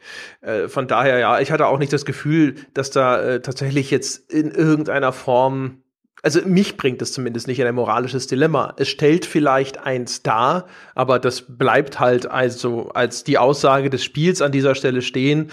Und es ist halt ein doch relativ trockenes Spiel per se. Und deswegen wirkt es natürlich auch nicht, selbst wenn jetzt von mir aus so die Elemente schon da sind. Und man das auch wieder, wenn man das jetzt alles einfach nacherzählt oder sowas, dann klingt es wirkungsvoll, aber ist es nicht. Ja. Also das war wirklich ein Spiel, wo wir gesagt haben, da machen wir mal eine Wertschätzung, und dann habe ich habe es glaube ich 3 oder 4 Stunden gespielt und habe gesagt, hey André, spiel doch mal 2 oder 3 Stunden rein, dann weißt du, was ich meine. Weil mich auch interessiert hat, was du dazu gesagt hast, und dann hast du es 2 oder 3 Stunden gespielt und dann haben wir beide gesagt, hey, das ist einfach nicht gut. Also, du hast vor allem gesagt so, ich habe gesagt so, ja, ich weiß nicht so recht, und hast gesagt so, du brauchst nur 20 Minuten, dann hast du alles gesehen, und dann habe ich das auch, glaube ich, habe das eine Stunde gespielt und ja, dann war so. Ich bedient. Also das war wirklich... also du hast auch wirklich in 20 Minuten, ja, natürlich gibt es noch ein paar andere Versatzstücke, aber hast du eine Expedition gespielt, hast du alle gespielt. Ja, und also, da werden uns jetzt vielleicht irgendwie die Curious Expedition Fans aufs Dach hüpfen und sagen, dass ich auf der 3. Mission da hinten aber noch Nuance XY ändern kann, und dann würde ich aber immer noch sagen, das ändert am Spiel nicht das Geringste. Es war halt vor allem der Punkt erreicht, wo wir beide gesagt haben, wir haben eigentlich keinen Bock, uns da weiter durchzuquälen, um an den Punkt zu kommen, wo man jetzt sagen würde, okay, jetzt ist vielleicht auch wirklich, dass man guten Gewissens diese Wertschätzung abgeben kann. Es war nicht irgendein Titel, der in irgendeiner Form bedeutsam genug gewesen wäre, dass man gesagt hätte, da müssen wir jetzt durch. Es war halt einfach so ein Ding, wo wir gesagt haben, okay, wir haben es probiert, aber das lohnt sich einfach jetzt nicht. Also weder in die eine Richtung, jetzt an der Stelle die Wertschätzung zu machen, oder an der anderen Stelle zu sagen, wir machen da jetzt noch unbedingt weiter. Jetzt haben wir die Wertschätzung halt hier in dem Rahmen gemacht, aber hier ist sie ja im Rahmen eines Stammtischgespräches und nicht im Rahmen eines einer Rezension oder eines Tests. Jetzt reden wir ja einfach nur darüber, wie es uns gefallen hat, mit dem Kaviat, dass das keiner von uns in Anführungszeichen durchgespielt hat, sondern wir da jeweils nur sehr kurze Spielzeit investiert haben, ich ein bisschen mehr, aber ich würde auch nicht sagen, also ich hätte keine Lust mehr zu investieren. Nö. Ich habe ja auch schon gesagt, es gibt noch ein anderes Spiel, das ein bisschen ähnlich ist. Das heißt Renowned Explorers International Society. Das ist eins, das bei mir unter den Tisch gefallen ist. Das habe ich tatsächlich mal relativ weit gespielt, und da hatte ich auch mal vor, eine Wertschätzung zu machen. Das wäre so eins gewesen, allerdings, wo ich am Schluss sage, das ist halt ein nettes Spiel. Es ist, das wäre so eine Wertschätzung, die halt sagt, ja, also es ist kein Griff ins Klo, es ist keine echte Empfehlung, das kann man schon machen. Und das ist aber im Grunde genommen das Gleiche, nur angenehmer, casualiger, wenn du so willst. Also da gehst du auch los mit deiner Expedition, und da ist dann auf der Karte sind immer so Knotenpunkte, und du reist immer noch von einem Knotenpunkt zum anderen, und die dann, wenn du da angekommen bist, dann deckst du halt auf, wie es weitergeht, und dann kannst du zu irgendwelchen Schätzen, oder du kannst halt einfach direkt weiter zu diesem Zielpunkt. Da gibt's auch sowas wie die Pyramide bei Curious Expedition, also irgend so ein Ort, den du immer finden musst. Und da sind aber die Kämpfe dann rundenbasiert auf so einem Schlachtfeld mit Figuren, und dann ist es so ein bisschen ulkig, dann gibt's halt Beleidigungen zum Beispiel so als quasi Waffe in diesen Konfrontationen, in diesen rundenbasierten Strategieschlachten, und auch da gibt's dann halt andere berühmte Erforscher, die dann mit dir wetteifern und so, und das ist halt so im Grunde genommen ein sehr, sehr ähnlicher Ansatz, aber halt wirklich überall nett und gepolished. Ich vermute mal, also ich habe jetzt Curious Expedition ja wirklich nicht weit gespielt, so vom Gefühl her ist das Renown Explorers wahrscheinlich anspruchsloser, aber dafür halt einfach nett und gepolished und das kann man so schön zwischendrin wegspielen. Das ist so ein nettes Feierabendspiel für ein durchaus vielleicht seichtes, aber nettes Amüsement. Und das wäre im Zweifelsfall in dem Vergleich von den Spielerfahrungen mit beiden Titeln tatsächlich das, was ich noch eher empfehlen würde, wenn man sowas spielen will. Oh, beim Thema jetzt mir noch was eingefallen, nämlich, und du sagst auch schon, seichtes Feierabendvergnügen. Ich hatte ja im Spätsommer, würde ich schätzen, von dem Bernd Bärheide von Calypso, der hatte mir einen Key, das war noch in der Zeit, als wir noch nicht das Stretch Goal hatten, dass wir uns alles selber kaufen, zu dem Project High Rise gegeben. Das ist eine kleine Wirtschaftssimulation, die von Calypso vertrieben wird, dass man sich so ein bisschen vorstellen kann wie ein SimTower Lite. Also sie fahren natürlich auf diese auf der Schiene des das neue SimTower, weil das ja unter Fans einen Kultstatus genießt. Es ist aber lange nicht so komplex wie ein SimTower. Nicht mal ansatzweise. Also das ganze Fahrstuhlmanagement zum Beispiel fällt quasi vollkommen weg. Um es kurz zu erklären, SimTower war damals eine über Maxis vertrieben, kam aber, glaube ich, ursprünglich aus Japan. Das war also kein klassisches Maxis-Spiel, wie jetzt SimCity zum Beispiel. Das war letztlich, hat angefangen als ein Aufzugsmanagement-Simulation oder eine Fahrstuhlmanagement-Simulation und sein Leben so ein bisschen begonnen als ein Projekt, mit dem man die Fahrstühle in einem Hochhaus optimieren wollte und da entstand dann so eine Wirtschaftssimulation draus, wo aber das Fahrstuhlmanagement, das heißt, wie kommen deine Leute in diesem Wolkenkratzer effektiv zur Arbeit, ins Geschäft, in ein Restaurant und so weiter und so fort. Das war ein sehr komplexes Spiel, das kann man heute noch fantastisch spielen und das Project High Rise kann man sich so ein bisschen vorstellen wie ein SimTower Lite. Also wie gesagt, das Fahrstuhlmanagement findet nicht sonderlich oder existiert eigentlich gar nicht. Zumindest in der Version, die ich damals gespielt hatte. Mag sein, dass sie dann in der Zwischenzeit ein bisschen was gepatcht haben. Es ist also letztlich so eine Wirtschaftssimulation, wie es sie in den späten 90er, Anfang der 2000er relativ häufig gab. Da gab es ja dann diese, ob es jetzt ein Casino war oder ob es was auch immer es gegeben hat. Da gab es ja so eine Phase, kannst dich daran noch erinnern, wo so ungefähr jeder Geschäftszweig seine eigene Wirtschaftssimulation abgekriegt hat. Ja, klar, Rotlicht-Tycoon und weiß der Geier was, genau. Hauptsache Tycoon. Und was ist, ja, genau. Casino-Tycoon, ich keine Ahnung, ob es so hieß, aber so eins hatte ich damals mal für die PC Games getestet. Das waren alles so, also die guten davon waren alles so 70er-Spiele. Die haben schon so für, ich würde jetzt mal sagen, 10, 15 Stunden Spaß gemacht. Und so empfand ich auch, und ich habe jetzt, glaube ich, 4 oder 5 Stunden reingesetzt, aber dann wiederholen sich schon die ersten Sachen bei dem Project High Rise. Das ist so ein nettes Feierabendspiel, wenn man genau diese Wirtschaftssimulation aus den 90ern mal wieder sucht. Dafür ist es okay. Ob es 20€, die es, glaube ich, gerade bei Steam noch kostet, würde ich jetzt sagen, warte auf einen Sale und nimm's für einen Zehner mit und hab 10 Stunden oder so damit Spaß, dann ist es okay. Viel mehr ist es aber auch nicht. Also kein neues SimTower erwarten, aber eben auf so dieser Basis der Wirtschaftssimulation wie früher fand ich es mal wieder ganz nett, so eine zu spielen. Das hatte auch wieder lässt sich gut wegspielen. Wenn man mal so 2 Stunden nix Besseres vorhat, macht es Spaß. Ja, ein anderes Spiel, das auch in die Kategorie von nett gefallen ist, ist das Stories, Path of Destinies. Das habe ich auch mal, das habe ich tatsächlich auch relativ lange sogar gespielt und das war auch so ein Ding, wo ich echt lange Zeit gedacht habe, Mensch, da machst du mal eine Wertschätzung zu und dann irgendwie hat so der letzte Schwung da gefehlt, weil das halt auch, das wandelt so ein bisschen auf den Spuren von Bastion, ist so, aber ein bisschen humorig. Ich glaube, es war ein Fuchs, das ist schon echt lange her, das habe ich irgendwann so im Juli oder so mal gespielt. Und ist halt so Hack-and-Slay-mäßig und relativ überschaubare kleine Areale levelbasiert, also nicht irgendwie eine zusammenhängende Welt, so ein bisschen wie bei Bastion, die sich da so zusammensetzt, sondern halt immer so ein Abschnitt und dann hier ein bisschen Loot und da ein bisschen Gegner weghauen und irgendwelche Spezialangriffe lernen und ausführen und so. Ja, das war halt echt so ganz nett gemacht und der Humor war so nett, wo halt so die Mundwinkel vielleicht leicht nach oben gehen und ja, aber das war wirklich so ein Spiel, wo ich halt insgesamt gedacht habe so, nö, ich glaub nicht. Also da kannst du halt erzählen, was das ist und kannst halt nur sagen so, ja, es ist halt nicht, ist an keiner Stelle so richtig ultra scheiße, ist auch nicht an irgendeiner Stelle wirklich richtig gut, sondern es ist halt da und es funktioniert und dann ist es irgendwann rum und ja. Also das war halt einfach wirklich, manche Spiele sind halt einfach irgendwie nicht wirklich bemerkenswert, ohne dabei schlecht zu sein. Apropos bemerkenswert, jetzt kommt wieder meine Gerhard-Delling-Überleitung. Ich öffne jetzt nämlich ein zweites Bier.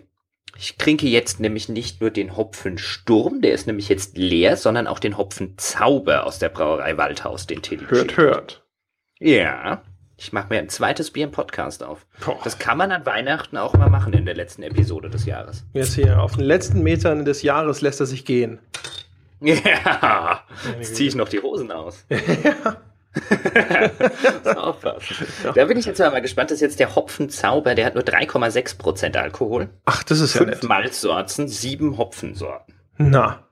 Bin mal gespannt, Hopfenzauber. Dann mal. Ja. Bahnen Sie sich mal weg. Und jetzt, oh, es sind 36%. Oh, der ist auch lecker. Der ist ein bisschen milder, nicht so fruchtig. Aber auch nicht, auch wenig Bitternoten. Bisschen milder, weniger fruchtig. Sehr lecker. Da im Waldhaus, ne? Da können sie es. Ja. Wer im Waldhaus sitzt, sollte nicht mit Bieren werfen. Die würde ich lieber trinken. Ja. Gut, jetzt wo ich noch mehr Alkohol am Start habe, aber es sind ja nur kleine Biere, also insofern muss sich jetzt keiner Sorgen um meinen Konsum machen. Außerdem spielen ja nachher, wie wir gehört haben, noch die Miami Dolphins und nüchtern sind die einfach nicht zu ertragen. Ich würde gerade sagen, also muss man sich doch Sorgen um deinen Konsum machen.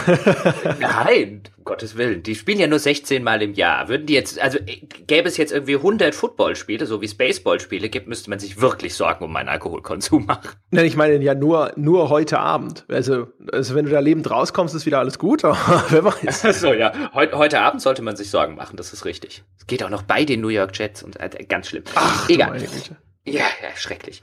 Da wird wieder hier Face Mask gecallt bei jedem guten Miami Dolphins Spielzeug.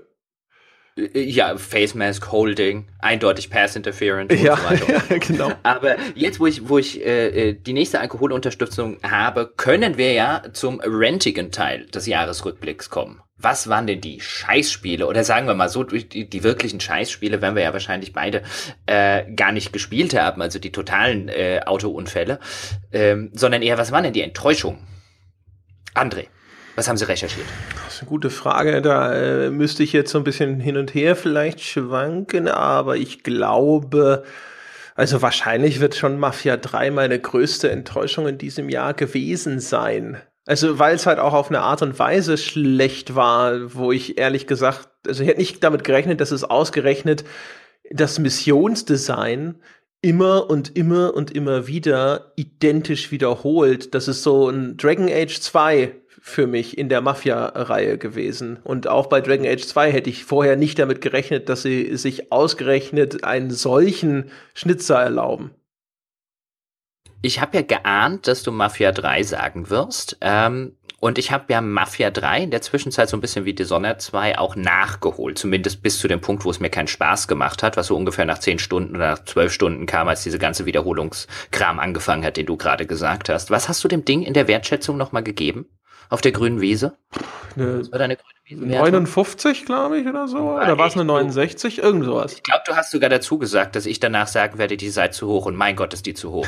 Das ist wirklich ein schlechtes Spiel. Das erzählt keine schlechte Geschichte, aber alles, was es spielerisch macht, ist schlecht. Das ist ein schlechtes Spiel. Wie das 70er und 80er gekriegt hat, ist mir ein völliges Rätsel. Das ist auf jeder spielmechanischen Ebene ein schlechtes Spiel.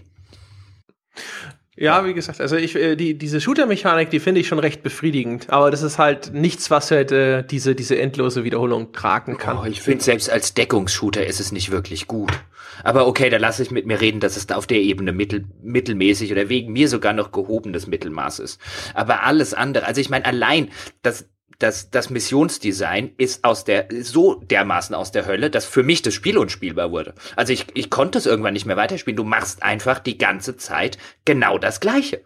Ja, ich sag ja, ich hätte es jetzt auch, wenn ich nicht die Wertschätzung dazu gemacht hätte, hätte ich vielleicht das auch abgebrochen, weil auch die Geschichte, so gut sie inszeniert ist und so gut sie gemacht ist, das war jetzt nicht unbedingt eine Story, wo man da sitzt und mitfiebert und sich denkt, so Mensch, wie das wohl zu Ende geht, sondern das ist ja so ein typisches Ding, was natürlich auf diese finale Konfrontation mit dem Typen, der deine Familie auf dem Gewissen hat, hinarbeitet. Das Ende war ja dann tatsächlich sogar noch irgendwie ganz nett gemacht, dann, aber also keine Ahnung, ob ich das... Also ich ziehe meinen virtuellen Hut vor dir, dass du das geschafft hast, zu Ende zu spielen. Also selbst wenn ich gesagt hätte, ich mache die Wertschöpfung, ich wollte ja, ich bin ja alter Mafia-Fan, liebe ja den ersten Teil und hätte Mafia echt gerne gemacht und ich glaube nicht, dass ich es geschafft hätte, das durchzuspielen. Also ich fand das wirklich, das hat einen echt netten Einstieg gehabt, der hat mir Spaß gemacht. Ich mag eigentlich die Figur des Lincoln Clay ganz gerne. Ich mochte auch die Story, soweit wie sie es gemacht haben. Ich mochte diese Erzählweise, die ja in Form von Gesprächen oder Interviews, bei dem einen ist es eine Senatsanhörung, so ein bisschen auf diese Dokumentarfilmweise erzählt wird. Das fand ich einen echt tollen Kniff. Ich bin da reingegangen. Das ganze Intro fängt ja auch so an mit einem, oh, das wird bestimmt super. Und dann kam das Spiel. Beziehungsweise halt einfach das Missionsdesign. Das Missionsdesign ist so schlecht, dass es alles andere ruiniert. Ja. Also wie gesagt, das ist halt so. Die ersten 3 Stunden sind super. Und danach, ich habe auch immer gedacht, dass das so ein Mittelteil ist, so ein spielzeitstreckender Mittelteil, der irgendwann mal vorbei ist. Und dann nahm das echt kein Ende. Das ist so ein Ding, wo ich echt gedacht habe, jetzt muss es doch, jetzt irgendwann sind sie damit durch und sagen uns so, und jetzt kommt noch mal der Teil, wo wir uns richtig viel Mühe gegeben haben und dann... Ich bin auch wirklich mal gespannt, irgendwann wird man ja bestimmt mal, und sei es in 10 Jahren, rausfinden, was da schiefgelaufen ist, weil da ist irgendwas schiefgelaufen. Das haben die entweder zur Hälfte der Entwicklung noch mal eingestampft und noch mal neu gemacht. Das war nicht geplant. Also das traue ich tatsächlich keinem Entwickler auch und keinem AAA-Publisher zu, dass er dieses Konzept gegreenlightet hat. Man sollte meinen, dass sie das nicht vorsätzlich so umgesetzt haben, ja. Ist ja bei den meisten Spielen so, wo sowas ganz Eklatantes ist, wo man so denkt, so warum in aller Welt sind sie denn auf die Idee gekommen? Also auch bei Dragon Age 2 zum Beispiel ist ja nicht im luftleeren Raum entstanden, weil jemand bei BioWare gedacht hat, und dann benutzen wir den gleichen Level nochmal und drehen einfach nur den Level um und schon ist er neu genug. Das finden die Leute super, das merkt keiner. Wobei, nein, Quatsch, wobei da fand ich es auch also bei Bioshock 2 sag ich schon, bei Dragon Age 2 kann ich mir noch vorstellen, dass man gesagt hat, okay, wir sind ein so storybasiertes Spiel, wir wollen jetzt auch noch mehr Wert auf aufs lineare Geschichtenerzählen legen. Diese Nebenquests spielen letztlich sowieso doch nur 10%. Da stecken wir jetzt nicht so viel Arbeit rein. Weil die recycelten Sachen fielen ja extrem auf bei den ganzen Nebenquests. Wenn du nur die Story von Dragon Age 2 spielst, kriegst du relativ wenig recycelte Areale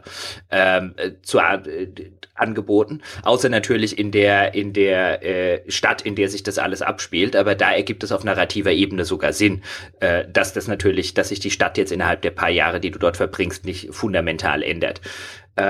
Das heißt, da kann ich mir noch vorstellen, wie das passiert ist. Bei Mafia 3 muss irgendwas sehr Schwerwiegendes passiert sein, dass 90% des Spiels aus der immer gleichen Missionsabfolge bestehen. Also das muss anders geplant gewesen sein und keine Ahnung, was ihnen da passiert ist. Ja, also wie gesagt, ich würde es auch annehmen und auch hoffen, dass sie sich nicht gedacht haben, dass das eine gute Idee ist. Auf der anderen Seite ist es teilweise schon auch wieder mit sehr viel Aufwand gemacht, die ganzen Level und so. Also, weiß auch nicht. Ist eine ganz eigenartige Geschichte mit Mafia 3. Würde mich tatsächlich interessieren. Irgendwann ist da ja, also, man geht ja, kann man eigentlich fest davon ausgehen, dass da irgendwann mal einer was erzählt, dass da vielleicht sogar mal ein Postmortem gemacht wird von dem Entwickler und dann wird man ja hören, was die da zu sagen haben. Bin gespannt. Ja, das würde mich tatsächlich auch interessieren, was da passiert ist. Kommen wir mal zu meiner, also ich glaube, meine Überraschung dürfte keinen überraschen. Also ich könnte jetzt einerseits natürlich ganz frisch vom Eindruck her und auch noch nicht lange vom Podcasten her Final Fantasy XV sagen, aber Final Fantasy XV hat mich nicht enttäuscht, denn ich habe nichts von Final Fantasy XV erwartet. Und es ist sogar, das kam wahrscheinlich beim entsprechenden Podcast nicht so ganz raus, oder nicht so dezidiert raus. Es ist sogar besser als erwartet. Also ich habe wirklich eine totale Katastrophe erwartet und das ist keine totale Katastrophe. Deswegen, was eine totale Katastrophe nach wie vor ist halt Civilization 6. das Spiel, das schlicht und ergreifend aus meiner Sicht, wir haben es ja lange und breit mit dem Rüdi und mit dem Martin Deppe diskutiert, halt schlicht kaputt ist. Ich habe tatsächlich, muss ich an der Stelle aber sagen, in den Herbstpatch, der ja auch die KI verbessern sollte, noch nicht reingespielt, weil ich mir wirklich gesagt habe, ich warte, bis das Ding zu Ende gepatcht ist. Mit dieser kaputten KI, selbst wenn die ein bisschen weniger kaputt ist, und nach allem, was ich über das Herbstupdate gelesen habe, ist sie jetzt nur weniger kaputt und nicht komplett gefixt. Mit der spiele ich das Spiel nicht weiter. Ich habe jetzt übrigens, wo du gerade Final Fantasy XV gesagt hast, so als nette Anekdote, wenn Sie sich noch erinnern, dass am 18.12. die Final Fantasy XV-Folge erst um 0.50 Uhr online gegangen ist und nicht um 0 Uhr. Ich habe jetzt gerade gedacht, so, oh shit, du musst die Folge noch freischalten. Aber das gut für uns ergänzen. Ja. Fuck, stimmt. Wir nehmen gerade mitten in der Nacht auf und da, wo du normal die Folgen online stellst, sitzt du im Podcast. Ich mach schnell den Klick. Sehr schön. Aber I aim to please. Ja, ja. Hätte ich jetzt einfach gedacht, da hatte ich ja eh nichts von der Wand, musste jetzt gar nicht ansprechen, wäre die Folge wahrscheinlich erst morgen früh um 8 online gegangen. Wahrscheinlich, wenn überhaupt. Vielleicht wäre sie einfach sie irgendwo. Alles nur für Sie, meine Damen und Herren. Im Orkus verschwunden. Ja, Civ 6 bis heute auch noch nicht angefasst. Bin immer noch so ein bisschen amüsiert, wenn ich an diese Folge zurückdenke. Ja, weil das halt so dieses dreistufige Spektrum, das war ja nicht geplant per se. Also wir wussten schon, dass es da ein Gefälle gibt, so von Martin bis zu dir runter, aber das war halt so schön, als hätten wir es geplant, weißt du? So genau einer sagt so gut, einer ist in der Mitte und einer sagt meh. Ja, ich hätte vor allen Dingen tatsächlich, wenn's geplant gewesen wäre, hätte ich ja gedacht, dass ich mit meiner 60er-Wertung noch vor Rüdi stehe. Also ich habe im Vorfeld tatsächlich mit Rüdi ein bisschen drüber gequatscht, so, hast du auch Ziff gespielt und wie findest du und kaputt und so weiter und so fort. Und normalerweise ist Rüdi bei sowas, auch gerade wenn es um Spieleserien geht, die ihm so ein bisschen was bedeuten, wie Ziff jetzt so eine ist er dann noch kritischer als ich. Deswegen hatte er mich so ein bisschen überrascht, dass er in der Mitte von uns beiden war. Das heißt, wäre das geplant, also der Plan wäre eigentlich gewesen, dass Rüdiger da 20 sagt oder so. Ja. -5. Ja, genau. Müsst mir doch Geld geben, damit ich das spiele.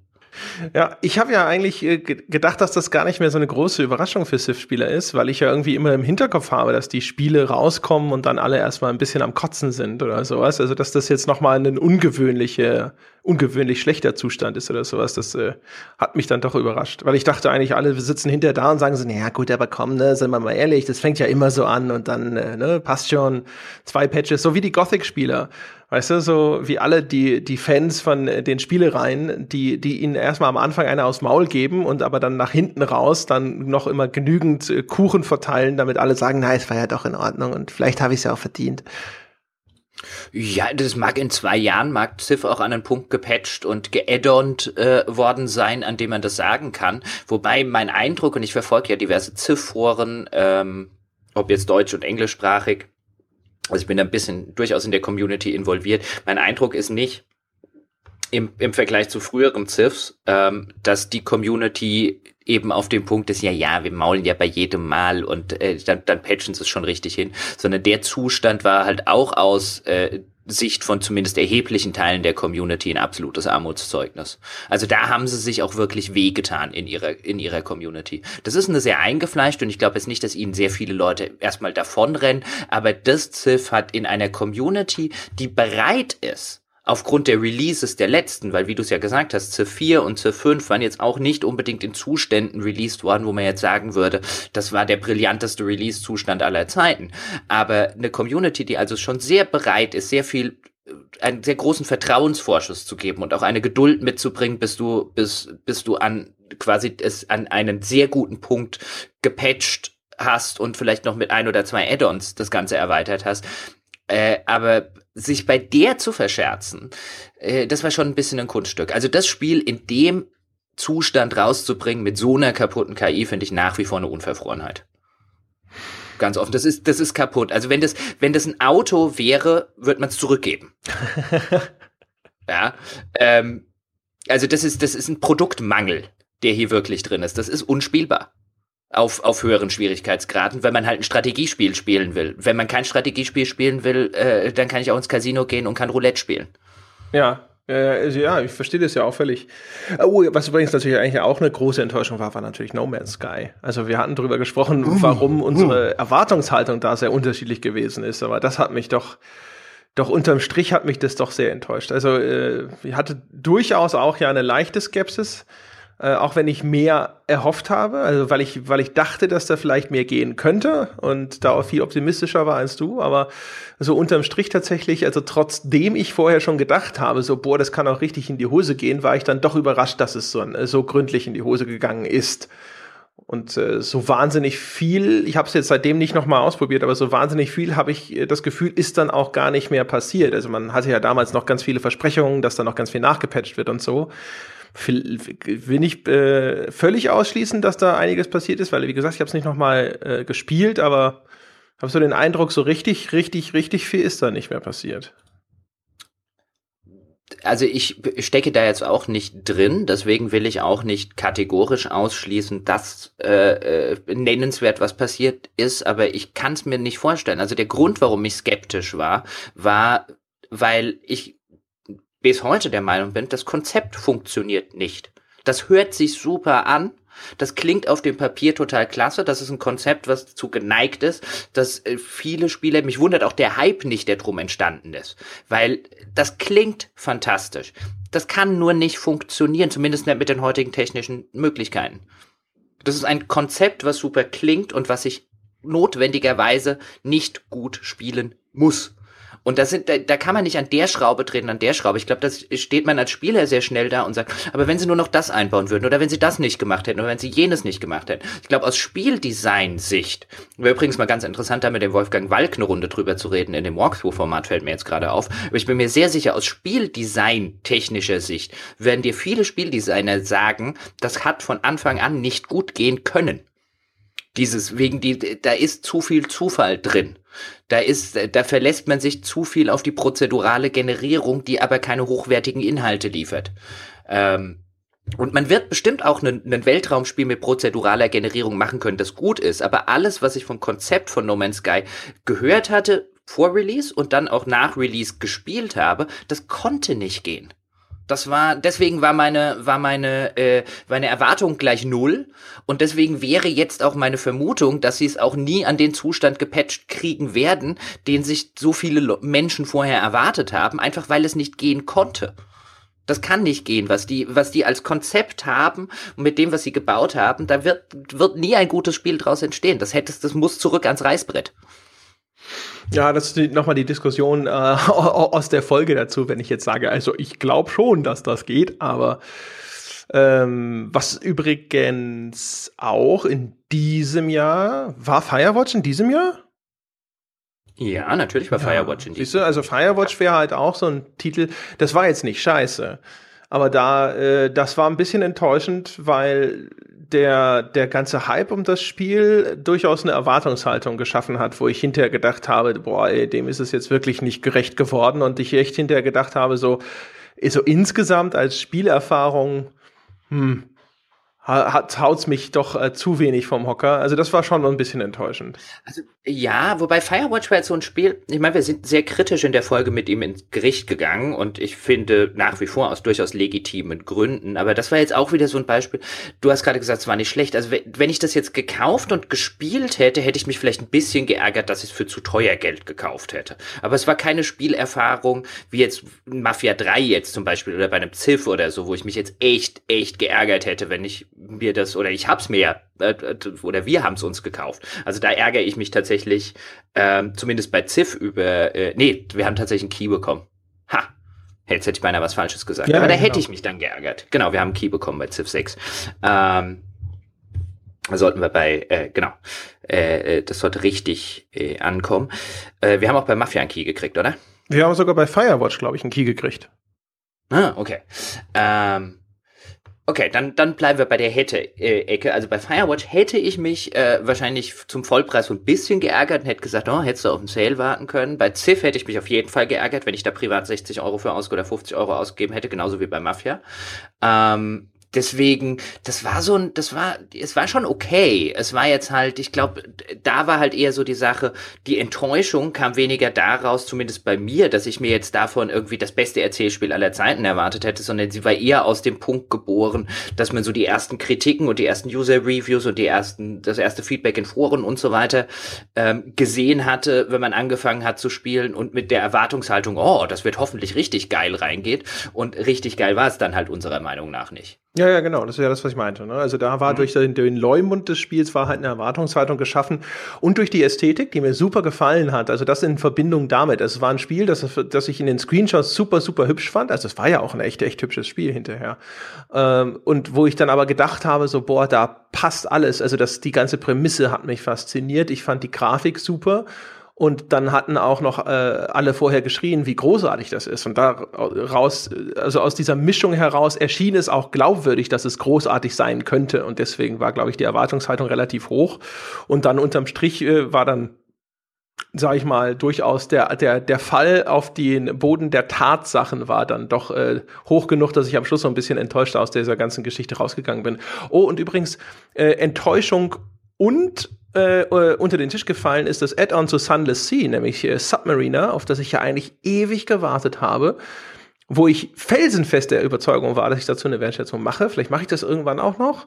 Und was ich dann angefangen habe zu spielen, so mit Händereiben und allem, und dann jetzt tatsächlich so nach 5 Stunden aufgehört habe zu spielen, weil diese neue Spielmechanik mit dem U-Boot für mich das Ganze irgendwie sehr, sehr schwerfällig gemacht hat auf einmal. Also du kannst jetzt auf einmal dein Schiff umwandeln in ein U-Boot, dann tauchst du halt da die Untersee entlang. Und jetzt hast du aber so einen Sauerstoffvorrat. Das heißt, beim Erkunden musst du dann ständig zwischendrin wieder auftauchen, wenn dir der Sauerstoff ausgeht. Das ist aber eine Mechanik, die sich einfach nur durch das Auftauchen beheben lässt. Das heißt also rumfahren und dann langwierige Auftauchanimation, kurz warten, bis der Balken sich aufgefüllt hat, langweilige Abtauchanimation und dann kannst du weitermachen. Und das ist halt eine Mechanik, die ist einfach unbefriedigend. Die ist keinerlei Herausforderung, außer dass du einen Balken im Blick behalten musst und dann musst du halt eine Taste drücken zum Auftauchen.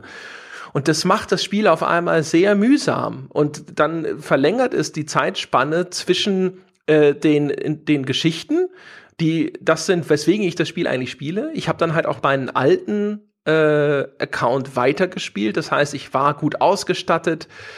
Ich hatte keine großartigen Bedrohungen. Auch was ich so an neuen Sachen entdeckt habe, war alles nichts, was mich jetzt wirklich schockiert hat mit meinem fetten Pott. Vielleicht war das auch der Fehler, vielleicht hätte ich neu anfangen sollen, ich weiß es nicht. Es war halt echt so, auch die Geschichten, die waren zwar auch wie immer super geschrieben, aber noch nichts, wo ich jetzt sagen würde, so, oh, das war genau wie da auf der Insel mit den komischen Kristallen, die Erinnerungen beinhalten und wo ich Schach gespielt habe mit irgendeiner komischen Lovecraftschen Entität und so. Ja, eigenartig, also da bin ich überhaupt nicht mehr reingekommen. Ich habe ja die ganze Zeit drauf gewartet, dass mein Skype blinkt und André schreibt, jetzt habe ich endlich das Submariner gespielt, wir müssen eine Wertschätzung machen oder am besten noch eine komplette Folge darüber, noch eine Sunless Sea Folge, man kann gar nicht genug Sunless Sea Folgen haben und das passierte nicht und das passierte nicht. Und das passierte nicht. Und es ist ja bis jetzt im Dezember. Ich habe ja einfach nie gefragt, weil ich schon befürchtet habe, nachdem du so lange gesagt hast, oh, sobald das rauskommt, ich will das sofort spielen und ich will das machen und so weiter, dachte ich schon, er hat das bestimmt gespielt und es war nicht gut. Und dann will ich es nicht wissen. Ja. Ich möchte einfach weiter existieren in der Gewissheit, dass es Zufall ist. Ja, genau. Weil ich hatte mich auch so ein bisschen drauf gefreut. Ich muss jetzt tatsächlich sagen, ich hätte jetzt nicht den allergrößten Lust, Sunless Sea nochmal zu spielen. Deswegen, ich fand einmal war halt echt fantastisch, aber hat mir persönlich dann auch einfach gereicht. Deswegen war ich jetzt nicht so total in freudiger Erwartung auf das Add-on. Aber ich find's so schade, wenn es tatsächlich nicht besonders gut ist. Weil das ist halt so, ich weiß nicht, das Sunless Sea war halt so fantastisch. Und ich will einfach nicht in einer Welt leben, wo das Sunless Sea Add-on scheiße ist. Ja. Also, wie gesagt, da ist ja das letzte Wort noch nicht gesprochen, aber ja, irgendwo, keine Ahnung. Ich meine, vielleicht ist es aber auch, ne, die Umstände vom ersten Mal Sunless Sea spielen, das war ja halt da im Urlaub auf Lanzarote und so, da hatte ich viel Zeit und viel Ruhe. Den Submariner habe ich dann halt Zeit, wie viele andere auch, irgendwie immer nachts gespielt und dann so kurz vorm Schlafen gehen. Das ist vielleicht auch nochmal eine ganz andere Rahmenbedingung, das wird sicherlich auch eine Rolle spielen, aber keine Ahnung. Hatte schon wirklich sehr viel, mit sehr viel Vorfreude rangegangen und dann wollte sich einfach dieses Gefühl nicht mehr einstellen. Und das, also ich, wie gesagt, ich schiebe das echt sehr stark auch auf diese neue Spielmechanik, die für mich halt eher ein Hindernis ist, also die das Spiel schlechter gemacht hat und nicht besser. Was ist eigentlich kaputt mit dir, dass du im Urlaub auf Lanzarote spielst? Auch noch Sunless Sea. Das wollte ich dich, glaube ich, damals schon fragen. Vielleicht habe ich das auch schon damals gefragt. Ja, das ist auch so Schöne daran, dass man im Urlaub ist, dass man halt Zeit hat, einfach zu tun und zu lassen, was man will. Hab das ja, schon immer. Du bist in Lanzarote. Wo hast du denn da überhaupt Sunless Sea gespielt? Na, auf dem Hotelzimmer oder wie? Natürlich.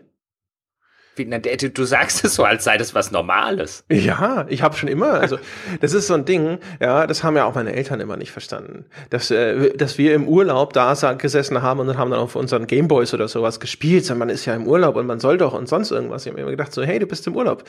Und wenn ich die Idee dahinter ist doch vor allem, dass man eine Zeit hat, in der man entspannen kann und machen kann, worauf man Lust hat. Und wenn ich Bock habe, auf dem Hotelzimmer Sunless Sea zu spielen, spiele ich halt Sunless Sea. Und wenn ich Lust habe, an den Strand zu gehen, gehe ich an den Strand. Und wenn ich Lust habe, sonst irgendwas zu machen, mache ich das. Aber sich dann zu zwingen, obwohl man eigentlich lieber was anderes machen würde, also dann einfach diese Idee, auf dieser Insel irgendwas zu unternehmen, weil man halt da ist und man muss da jetzt irgendwie das Maximum rausholen oder so, das habe ich noch nie verstanden. Na, also da bin ich ja komplett bei dir. Also ich war ja dieses Jahr auch 2 Wochen auf Kreta.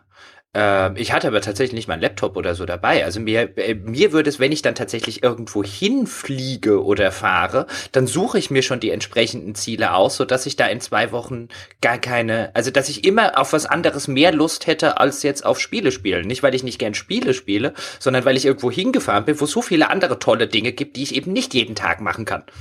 Deswegen, also das Konzept im Strandurlaub oder auf Lanzarote oder auf Kreta oder auf Ibiza oder wo auch immer, im Hotelzimmer zu sitzen und ein Spiel zu spielen, finde ich insofern, ich verstehe, was du sagst, weil ich würde garantiert nicht Dinge an den Strand gehen, nur damit ich an den Strand gegangen bin.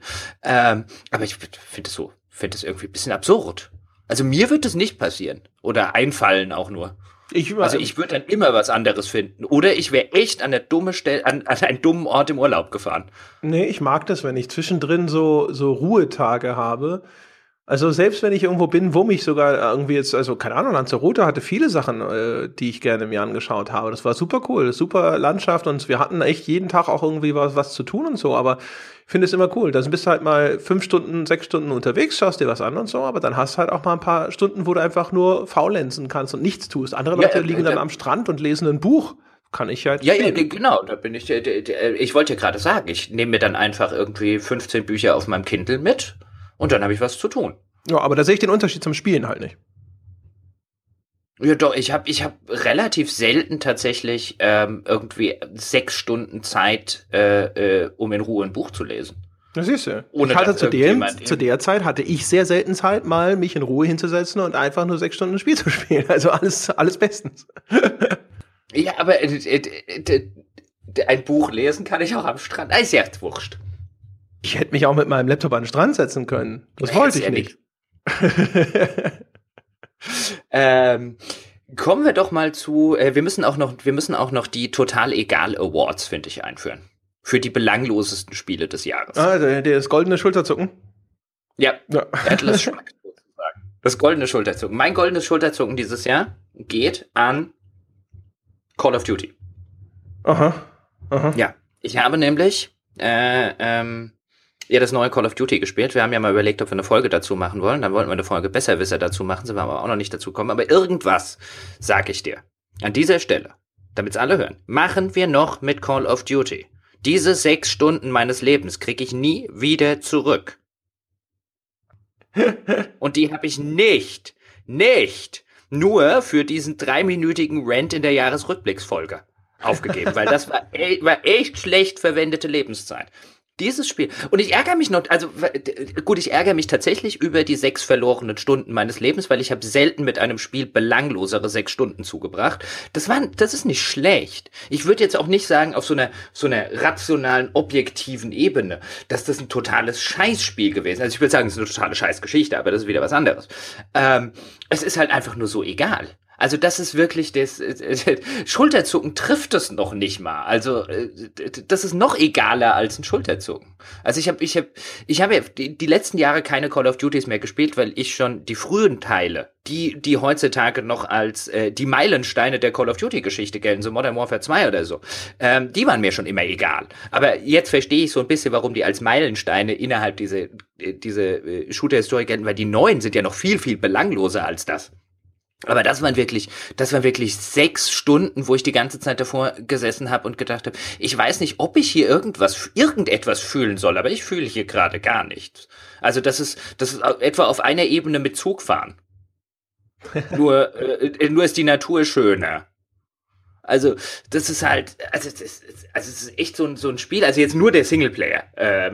Das war echt so ein Spiel, wo ich mir gedacht habe, alles klar, das ist einfach nur verschwendete Lebenszeit. Und am Ende zumindest habe ich mich über die Geschichte amüsiert. Aber ich glaube nicht auf die Weise, wie geplant war. Weil am Ende, wenn du ja deinen großen Angriff gegen die Rebellen machst, dann sterben ja quasi links und rechts sterben dir die Kameraden weg. Aber das Spiel hat sich ja nie die Mühe gemacht, diese Kameraden in irgendeiner Form einzuführen. Aber just an der Stelle werden dann ganz pathetische Szenen gespielt, wie dann der Protagonist, den du spielst, wie er dann noch hingeht und sagt, Soldat, du hast alles getan. Du kannst in Frieden und Stolz sterben und so weiter. Und ich die ganze Zeit davor saß, jetzt verreck endlich. Komm, ich will, dass das hier aufhört. Komm, schneller, schneller, schneller. Oh nein, jetzt hat's den nächsten erwischt. Oh, der braucht auch wieder 3 Minuten, bis er abgekratzt ist. Also eigentlich hat das Spiel schon versucht, also es hat sich schon bemüht, es war jetzt vielleicht nicht besonders erfolgreich darin, aber es gibt ja schon viele Szenen, wo es diesen Versuch unternimmt, insbesondere da mit Ethan, dem Roboter, den fand ich tatsächlich noch ganz nett. Der Roboter ist ja auch ganz nice, aber am Ende, kannst dich daran noch erinnern, also just in den letzten Missionen, wo dann wirklich immer so diese pathetischen, och und noch ein Soldat ist gestorben, wir werden aber alles tun, Kamerad, damit dein Opfer nicht umsonst gewesen ist. Mit lauter Leuten, die du zum Teil noch nicht mal kennst, die kriegen dann so pathetische Szenen. Und hättest du dich mit den Leuten in deinem Hub mal unterhalten, könntest du sie ja auch kennen, ne? Ach, Arsch, die Räuber könnte ich dir, was toller Hub, du kannst von A nach B laufen, kannst ab und zu irgendwas im Fernsehen angucken und dann kommst du zur nächsten belanglosen Mission. Und du kannst mit den Leuten reden und du kannst an deinen Computer gehen und dann sind diese Audiologs da. Ja, super, eins uninteressanter wie das andere. Und vor allen Dingen, wenn ich durch meinen Hub gelaufen wäre und die wären mal zu mir gekommen und hätten mal mit mir geredet, dann hätte ich ja vielleicht irgendwann auch irgendwas für die gefühlt, wenn sie jetzt auf irgendeinem Schlachtfeld irgendwo im Weltall verbluten. Aber das einzige Mal, wo sie sich kenntlich gemacht haben, dass sie überhaupt existieren, war, als ich nur noch wollte, dass das aufhört. Ja, siehst du, deswegen bin ich so ein guter Chef und du nicht. Ich bin nämlich aus eigenem Antrieb zu meinen Mitarbeitern hingegangen und habe nicht drauf gebaut, dass die schon zu mir kommen. So. Ah ja. Wenn ich übrigens solche Mitarbeiter hätte, wie die Soldaten in Call of Duty.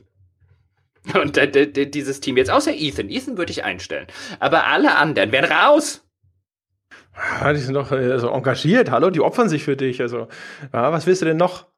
Also ich fand das auch nicht so richtig toll, aber das lag bei mir tatsächlich vor allem an der KI. Also die KI in dem Ding ist halt einerseits overpowered, weil sie dich halt super schnell entdecken. Also das Spiel tut die ganze Zeit so, als ob man da auch irgendwie leise vorgehen könnte oder sonst irgendwas. Also sobald dich da irgendwo einer entdeckt hat und dann beziehen die da ihre Position und das war's. Und die haben kein großartiges taktisches Vorgehen und so. Und das ist ein einziges, gerade auf den höheren Schwierigkeitsgraden, das ist ein einziges aus der Deckung raus, pup, zweimal irgendwie da die Schießbudenfiguren weggeballert und dann wieder weg und also das war so monoton, weil die KI überhaupt keine Dynamik in das Spiel reingebracht hat. Das fand ich total schrecklich. Ansonsten, ich habe schon schlechtere Call of Duty-Kampagnen gespielt als die von Infinite Warfare, muss ich sagen. So einige von diesen Planetenpanoramen fand ich cool. Diese Missionen, wo du auf diesem rotierenden Asteroiden bist, wo dann ganz schnell Tag- und Nachtzyklen quasi wechseln und jedes Mal, wenn die Sonne da ist, haben die Roboter Energie und greifen weiter an. Das fand ich tatsächlich cool und originell. Es war aber auch echt die Ausnahme. Es gab so die üblichen netten Action-Highlights, wo diese Yacht vor dir da direkt irgendwo von so einer riesigen Flutwelle da in die Straße gespült wird oder so. Das war ganz cool gemacht. Es war halt nett. Ich glaube, hast du gerade ungefähr so 1,5 Minuten lang was Positives über Call of Duty Infinite Warfare gesagt? Ja, also das waren schon nette Sachen. Ich glaube, mein Hirn hat das einfach ausgeblendet. Ich habe immer nur la la la la la gehört.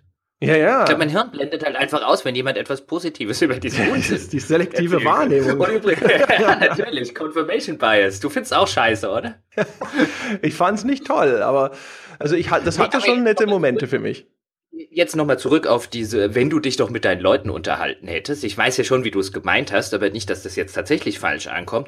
Das ist, weißt du, wenn am Ende von Mass Effect 2, dass man auch kein besonders tolles Spiel finden muss, wenn mir da einer mal, Entschuldigung, bei der Selbstmordmission am Ende, wenn mir da einer meiner Crewmitglieder wegstirbt und der eine pathetische Szene bekommt, dann finde ich das völlig okay, weil der ist mir tatsächlich ans Herz gewachsen, mit dem habe ich Zeit verbracht. Teilweise habe ich mit dem eigene Missionen unternommen, der ist eine ausformulierte, nicht immer total brillante oder eine ausgearbeitete Figur. Diese Pappkameraden, selbst wenn ich mir zwischen den Missionen bei Call of Duty die Zeit nehmen würde, sie kennenzulernen, würde ich mir danach wünschen, ich hätte es nicht getan. Also diese ganze pathetische Unfug, der dann am Ende auch noch seinen Höhepunkt eben in diesen überkandidelten Sterbeszenen bringt, die einfach nur die Spielzeit strecken, ist schrecklich und erzählerisch eine absolute Vollkatastrophe. So. Ja, ach, wie gesagt, also ich fand das wirklich gar nicht so katastrophal, aber das ist dann halt wirklich sehr viel so. Ich habe ja vorher auch gesagt, also jetzt außer der Story finde ich das Spiel jetzt nicht, ich könnte jetzt nicht sagen, das ist auf sämtlichen nachweisbaren Ebenen ist das ganz schlecht oder ist das ganz, ganz mieses Game Design.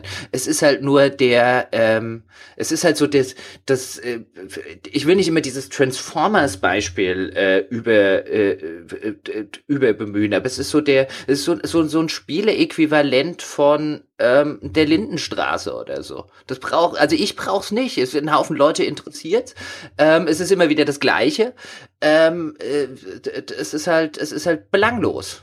Es ist halt da, wenn du wirklich, also das ist so ein Ding, ich hab's ja wirklich nur gespielt, weil wir gedacht haben, wir machen irgendwas draus und wir müssen irgendwas draus machen, aber ansonsten wäre es so ein, ich könnte mit meiner Zeit, jederzeit könnte ich mit 6 Stunden meines Lebens was Besseres finden als das. Also wenn das Beste ist, was ich mit 6 Stunden meines Lebens anfangen kann, würde ich, glaube ich, ernsthaft depressiv werden. Ach naja, wie gesagt. Ich könnte mich zum Beispiel besaufen. Ja, bestimmt. Ja. Also um nur mal eine Möglichkeit zu nennen. Also ich könnte ein Buch lesen, ich könnte ein besseres Spiel spielen. Auch da gäbe es haufenweise welche, bevor ich überhaupt nur die Schwulitäten kommen müsste, Call of Duty anzufassen. Zumindest dieses Call of Duty. Ich könnte eine Fernsehserie gucken. Ich könnte mich, habe ich besaufen schon erwähnt. Ja, das kam vor. Also ich wüsste echt nicht, also wenn ich das ein einziges Mal, also jetzt, wo ich es gespielt habe, ich käme nächstes Jahr, selbst wenn wir was dazu machen, ich komme nicht mehr auf die Idee, 6 Stunden meines Lebens mit sowas zu verschwenden, weil die sind wirklich verschwendet. Ich finde selbst Mafia und Civ waren nicht so verschwendet, weil die sind wenigstens dann auf so einer spielmechanischen Ebene noch interessant. Dann können wir hier sitzen und können uns überlegen, was könnten bei Mafia schiefgelaufen sein oder so. Aber diese Call of Duty Zeit, das war einfach nur da hätte es mich auch einfach für 6 Stunden in Vollnarkose setzen können. Das wäre genauso effektiv gewesen. Ja, wie gesagt, also das für mich war das eher so eine Erfahrung des seichten, netten Amüsements. Also wie gesagt, wenn man sagt, dass das einigermaßen belanglos ist, dann kann ich sagen, ja. Es gab so ein paar Sachen, die, wie gesagt, die fand ich schon ganz cool.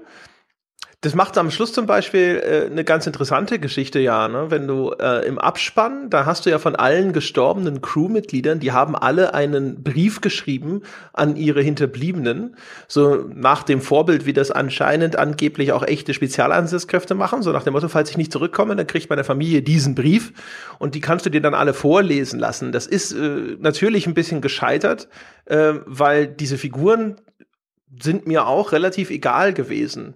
Ich fand aber so vor dem Hintergrund, dass es tatsächlich solche Briefe in echt gibt, fand ich das tatsächlich irgendwie ein bisschen bedrückend, mir das anzuhören. Einfach nur, aber weil ich gedacht habe, so, boah, wie muss das sein, wenn solche Sachen in echt ankommen? Würde ich als Familienangehöriger lieber so einen Brief bekommen oder lieber gar nichts hören? Also reißt dir das nicht erst recht das Herz in zwei, wenn du noch so einen Brief bekommst am Ende und so. Das sind aber natürlich dann halt, also da kommen die Emotionen von extern und nicht aus dem Spiel heraus. Hm. Jetzt davon mal weg noch zu einer Sache, die du vorhin gesagt hast, weil du ja gesagt hast, mir gefällt es auf so dieser seichten und so weiter Ebene. Und das finde ich ja okay. Ich habe nur nie verstanden, was Call of Duty dann... liest man ja auch immer wieder, naja, das ist halt so ein Spiel, wenn man das Hirn ausschalten, man muss halt das Hirn ausschalten und dann ist super. Und ich habe noch nie verstanden, inwiefern das ein Qualitätsmerkmal sein soll. Oder überhaupt nur eine Voraussetzung. Also wenn die Voraussetzung ist, dass ich bitte nicht dabei denken soll, während ich das mache, dann halte ich das für echt eine schlechte Voraussetzung. Also, ja, ich kann verstehen, wenn jetzt, was weiß ich, hast 10 Stunden am Tag geschuftet und hast jetzt abends nun wirklich keinen Bock auf irgendeine besonders anspruchsvolle, komplexe, sonst was Unterhaltung. Ja, hab ich auch oft genug. Aber auch dann gibt's Besseres. Es gibt auch gute, seichte Unterhaltung. Das ist nicht mal gute.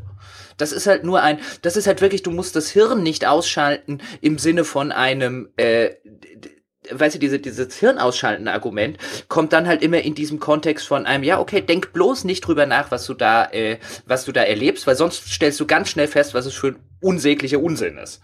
Und Filme oder Romane oder Spiele, die auf dieser Ebene funktionieren, bei denen du wirklich aufpassen musst, dass du nicht denkst, während du sie konsumierst, halte ich für inhärent schlecht. Das ist so, als ob man mir sagen würde, ein Feuerwerk ist inhärent schlecht, weil wenn ich dabei anfange zu denken, stelle ich fest, dass da irgendwie sinnlos Zeug in die Luft geschossen wird, das dann explodiert. Also einfach nur so visueller Bombast als Erlebnis oder sowas. Ich finde, sowas kann halt... Feuerwerk dauert keine 6 Stunden. Ja, aber stell dir mal vor, du hättest ein Feuerwerk, das 6 Stunden dauert. Das wäre ja auch nicht scheiße. Also, wenn ich jetzt ein Feuerwerk hätte, das 6 Stunden dauert, würde ich ungefähr nach 5,5 davon nach Hause gehen. Nach einer halben Stunde und die 5,5 Stunden so rum würden da ablaufen. Ich könnte mir jetzt keine 6 Stunden ein Feuerwerk... Ich finde es nett, da mal hinzugucken. Aber also, es ist jetzt nichts, was mich jetzt unter hell. Vor allen Dingen würde ich mir jetzt nicht, also auch da mag es ja Leute geben, aber ich würde mir jetzt nicht mehrere Stunden lang oder auch nur eine Stunde nur ein Feuerwerk angucken. Das ist ja nett, wenn mal ein bisschen Feuerwerk am Himmel ist, aber nach 10 Minuten ist auch gut. Ja, siehst du, ich ziehe halt mit meinen Brüdern bis 3, 4 Uhr nachts durch die Gegend und mache Feuerwerk. Ja, du machst das ist ja wieder was anderes. Ja, aber trotzdem, also der Punkt ist ja der, weißt du, dieses zu sagen, ich verstehe nicht, dass das jetzt irgendwie als Qualitätsmerkmal oder sowas gelten soll, das kann ich ja verstehen. Ich habe aber nie das Gefühl gehabt, dass jemand irgendwie so getan hat, als sei es ein Qualitätsmerkmal, dass man da sein Hirn ausschalten muss, sondern das war immer eher so ein Argument, wo man sagt, also um den Wert oder da rauszuziehen, der vorhanden ist, musst du halt bereit sein, oder darfst du dich halt nicht daran stören, dass da irgendwelche Dinge unlogisch oder idiotisch sind, sondern du musst dich auf die Dinge konzentrieren, die sowas gut macht, und das ist dann halt eben zum Beispiel visueller Bombast oder sowas, und das kann einen Wert in sich darstellen, und wenn das für dich keinen Wert darstellt, weil du dem nicht zugänglich bist oder sowas, ja, dann hat es halt keinen mehr. Aber das ist halt, glaube ich, nur ein Erklärungsversuch, wie man sich dem nähern müsste, um dann zu verstehen, warum manche Leute sagen, ich fand das cool. Das verstehe ich ja. Ich meine, diese Diskussion hatten wir zum Beispiel an diesem Transformers-Beispiel schon häufig genug. Nur denke ich mir dann halt immer, okay, wenn es um den visuellen Bombast geht, dann spiel halt ein gutes Spiel mit visuellem Bombast. Auch die existieren ja. Also ich verstehe halt dann immer, also wenn ich sage, ich verstehe nicht, bedeutet das nicht, ich habe mir noch nicht Gedanken gemacht, warum die Leute das machen, sondern ich, vielleicht ist Verstehen dann der falsche Begriff, sondern ich komme halt nicht an den nachvollziehbar rationalen Punkt, wo ich mir dann denke, dass ich halt was Dummes oder was Belangloses, Bombastisches spielen muss. Es gibt ja auch eine Alternative. Naja, wenn ich die alle schon gespielt habe, so viele Spiele, die visuell bombastisch sind, gibt's ja insgesamt schon mal gar nicht. Ja, du könntest das neue Final Fantasy spielen, da hast du 40 Stunden visuellen Bombast, doch super. Gut, die Story ergibt auch hinten und vorne keinen Sinn, die Charaktere sind blöd, aber das macht ja offen gestanden nichts. Schalt einfach das Hirn aus.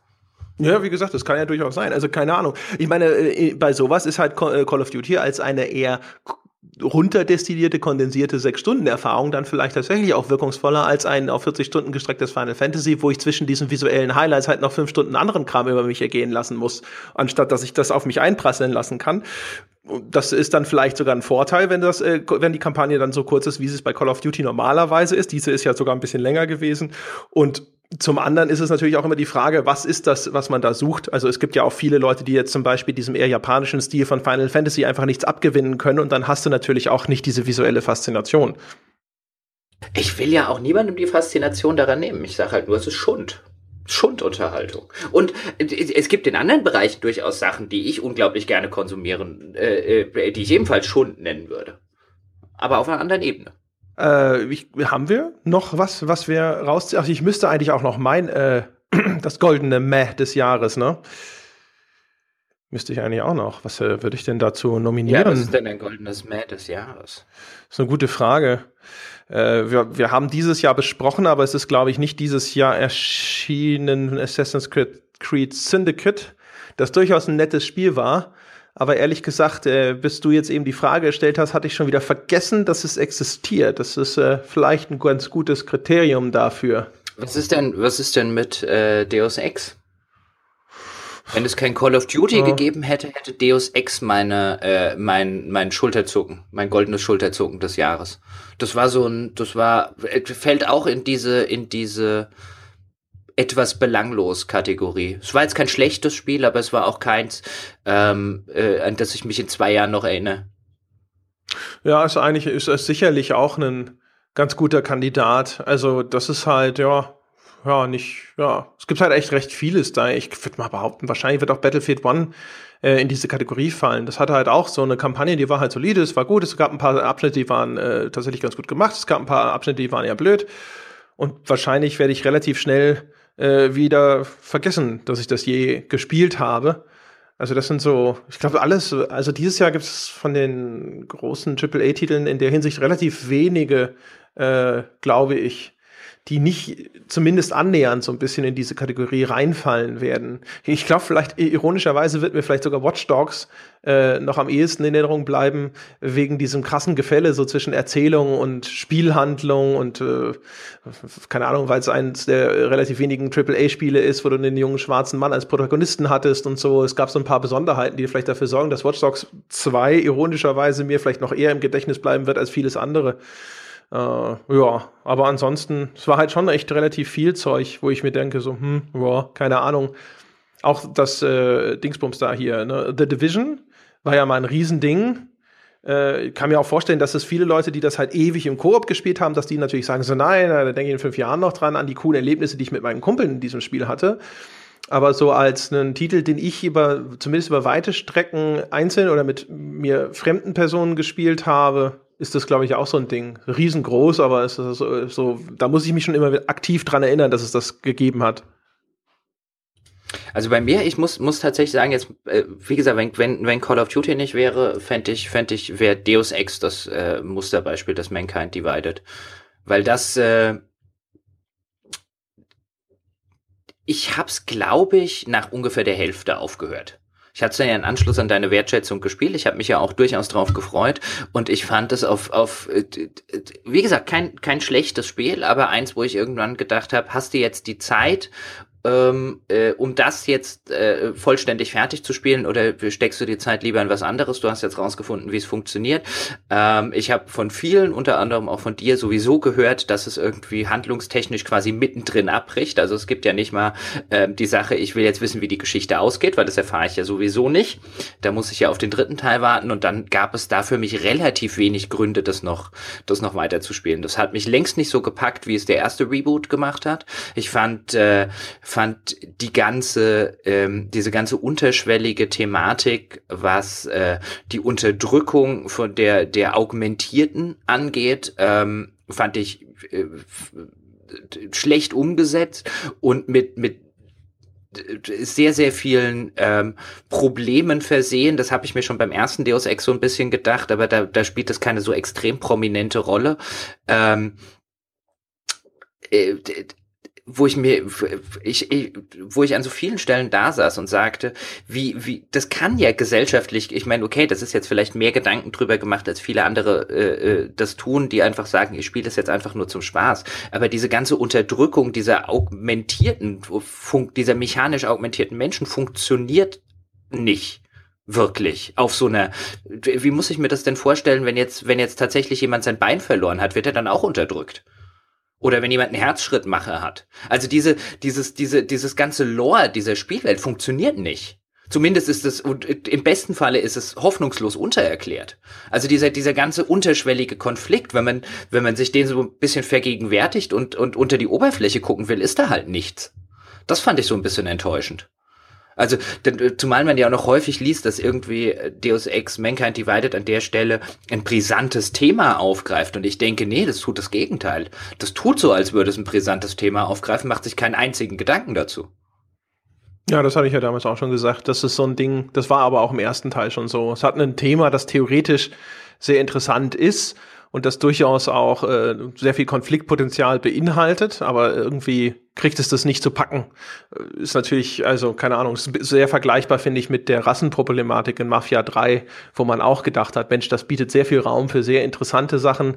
Und sie hatten im Vorfeld sogar Dinge diskutiert, wo man gedacht hat, so, boah, cool, die sind auf einem guten Weg. Also sie haben ja diskutiert, ne, so diesen Rassismus so auch ins Gameplay einzubinden und für den Spieler irgendwie erfahrbar zu machen. Und am Schluss war davon so wenig über, dass man das Gefühl hatte, so, nee, das wird einfach nicht spürbar, das tritt nicht wirklich für dich als Spieler in den Vordergrund. Ja, wobei, da finde ich, ist es zumindest noch thematisch insofern glaubhaft umgesetzt, weil man natürlich ein historisches Vorbild hat. Aber wie gesagt, dieser ganze grundlegende Konflikt in dem Mankind Divided, der kann nicht funktionieren.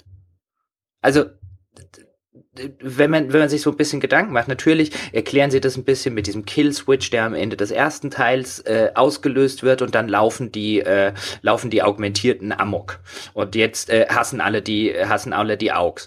Und auf der Ebene ja, aber dann ab wann ist man denn ein Augmentierter in der ganzen Sache? Wie ich es vorher geschildert habe, was passiert denn, wenn ich bei einem Verkehrsunfall ein Bein verliere und bekomme ein künstliches? Gilt ich dann als Augmentierter und werde ich ab da unterdrückt, weil ich das Pech hatte, in einen Verkehrsunfall geraten zu sein? Was ist, wenn ich einen Herzschrittmacher brauche oder irgendwelche anderen medizinischen Implantate, die tatsächlich lebensnotwendig sind, gelte ich dann auch als dieses Augmentierte?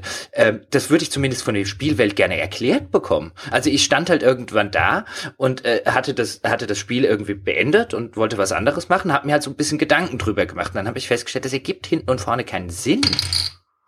Verstehst du, was ich meine? Ich verstehe, was du meinst. Also keine Ahnung, ich hatte das ehrlich gesagt, da vom Eindruck her war es doch so, dass Deus Ex aus dem Ding, also es erzählt eigentlich eine Geschichte, die so ein Schisma zwischen den Klassen erzählen will, also dass die Reichen sich quasi verbessern können und dass den Armen sowas auch vorenthalten wird und dass jetzt aber dann eben Angst grassiert vor diesen Augmentierten, und haben dann daraus aber dann eher eine Geschichte, eine Metapher für Rassismus gemacht, wo ich dann eigentlich für mich geschlussfolgert hätte, sobald du erkennbar als Augmentierter bist, haben die Leute Angst vor dir und du wirst natürlich dann ausgegrenzt. Also dann in deinem Beispiel Herzschrittmacher nein, mechanisches Bein ja, weil du bist sofort identifizierbar als Augmentierter und sofort wirst du mit wahrscheinlich mit Skepsis oder Angst behandelt und dementsprechend erfährst du diese Repressalien. Also das fände ich in dem Kontext des Spiels, hatte ich so das Gefühl, soweit ich mir darüber Gedanken gemacht habe, fand ich das einigermaßen okay, aber das war, wie es transportiert wurde, das war halt für mich irgendwie nicht greifbar. Ja, aber jetzt sprichst du noch einen ganz interessanten Punkt an, den vielleicht noch zum Abschluss. Das Ur-Deus Ex, der Urkonflikt im ersten Deus Ex basiert ja tatsächlich auf dem Arm versus Reich. Und das war ein Konflikt, der diese ganze Handlung und mit diesen ganzen Motiven auch unglaublich gut getragen hat. Da ging es ja dann auch darum, da gab es diese Seuche und wer bekommt das Heilmittel gegen die Seuche, die Reichen. Das ist natürlich ein sehr sehr bestelltes Feld, literarisch jetzt zum Beispiel schon mal gesehen, dieser Arm versus Reich-Konflikt. Aber der funktioniert grundlegend, weil man sich in die Position der Armen versetzen kann. Dieser Augmentierungsansatz, der letztlich so ein bisschen in die Richtung Rassismus gehen möchte, um das zu versinnbildlichen, und auch ein bisschen, zumindest so waren ja vorher die Werbeplakate teilweise, so ein bisschen in die Richtung der Bürgerrechtsbewegung in den Vereinigten Staaten der 60er und 70er Jahre gehen möchte, der zündet halt überhaupt nicht, finde ich. Also fühlst du dich als du fühlst dich nicht wirklich unterdrückt als Adam Jensen in dem Spiel. Und diese Unterdrückung findet auch auf so einer abstrakten tatsächlich Ebene statt, die so offensichtlich ein Stand-in ist für das eigentliche Thema, um was es gehen soll, nämlich Rassismus, aber das traut man sich nicht anzusprechen. Und weil es ja eigentlich Rassismus ist, traut man sich dann auch wirklich nicht, es so darzustellen, wie man es vielleicht darstellen sollte. Und ach komm, letztlich wollten wir einfach nur so tun, als wären wir politisch brisant. Und dann funktioniert dieser Arm versus Reich-Kontext. Also wenn du den Mumm nicht hast, was aus dem anderen zu machen, gib mir jederzeit den Arm versus Reich aus dem ersten Deus Ex, der funktioniert nämlich im Kontext der Geschichte einfach erheblich besser. Ja, aber wie gesagt, daher kommt ja auch der Vergleich zu Mafia 3. Also aus unterschiedlichen Gründen, aber bei Mafia 3 und bei Deus Ex, was die gemein haben, ist ja, dass deine Figur zu mächtig ist und du deswegen überhaupt nicht tatsächlich diesen Repressalien ausgesetzt bist auf so einer spielmechanischen Ebene. Also ab und zu blockiert sich da was oder du wirst in irgendeiner Zwischensequenz dem ausgesetzt, aber du bist eigentlich so mächtig, dass du vom Gefühl her einfach nie das Gefühl hast, du spielst jetzt einen, der in eine Situation der Hilflosigkeit und der Unterdrückung versetzt wird, sondern du kannst sie ja alle umbringen jederzeit, wenn dir danach ist. Ja, ich dachte mir auch wenn du dann das erste Mal an so eine Kontrolle kommst, in Prag, in diesem Hub, in dem du dich frei bewegen kannst, der erste sagt, nee, du darfst hier nicht rein, weil du irgendwie augmentiert bist, und wo ich dann gedacht habe, der einzige Grund, warum du noch weiterlebst, ist, weil ich einen netten Spieldurchgang machen will, aber ich habe mich jetzt gerade nicht du bist einfach nur ein spielmechanisches Hindernis. Du bringst mir gerade nicht in irgendeiner Form näher, wie es ist, sich ausgegrenzt zu fühlen, weil ich könnte dich, wie du es gerade gesagt hast, wenn ich jetzt nicht die Sorte Spieler wäre, die ich bin, wärst du jetzt tot. Ja, genau. Also wenn ich gerade schlecht geschlafen habe oder so, ja, dann bist du halt platt.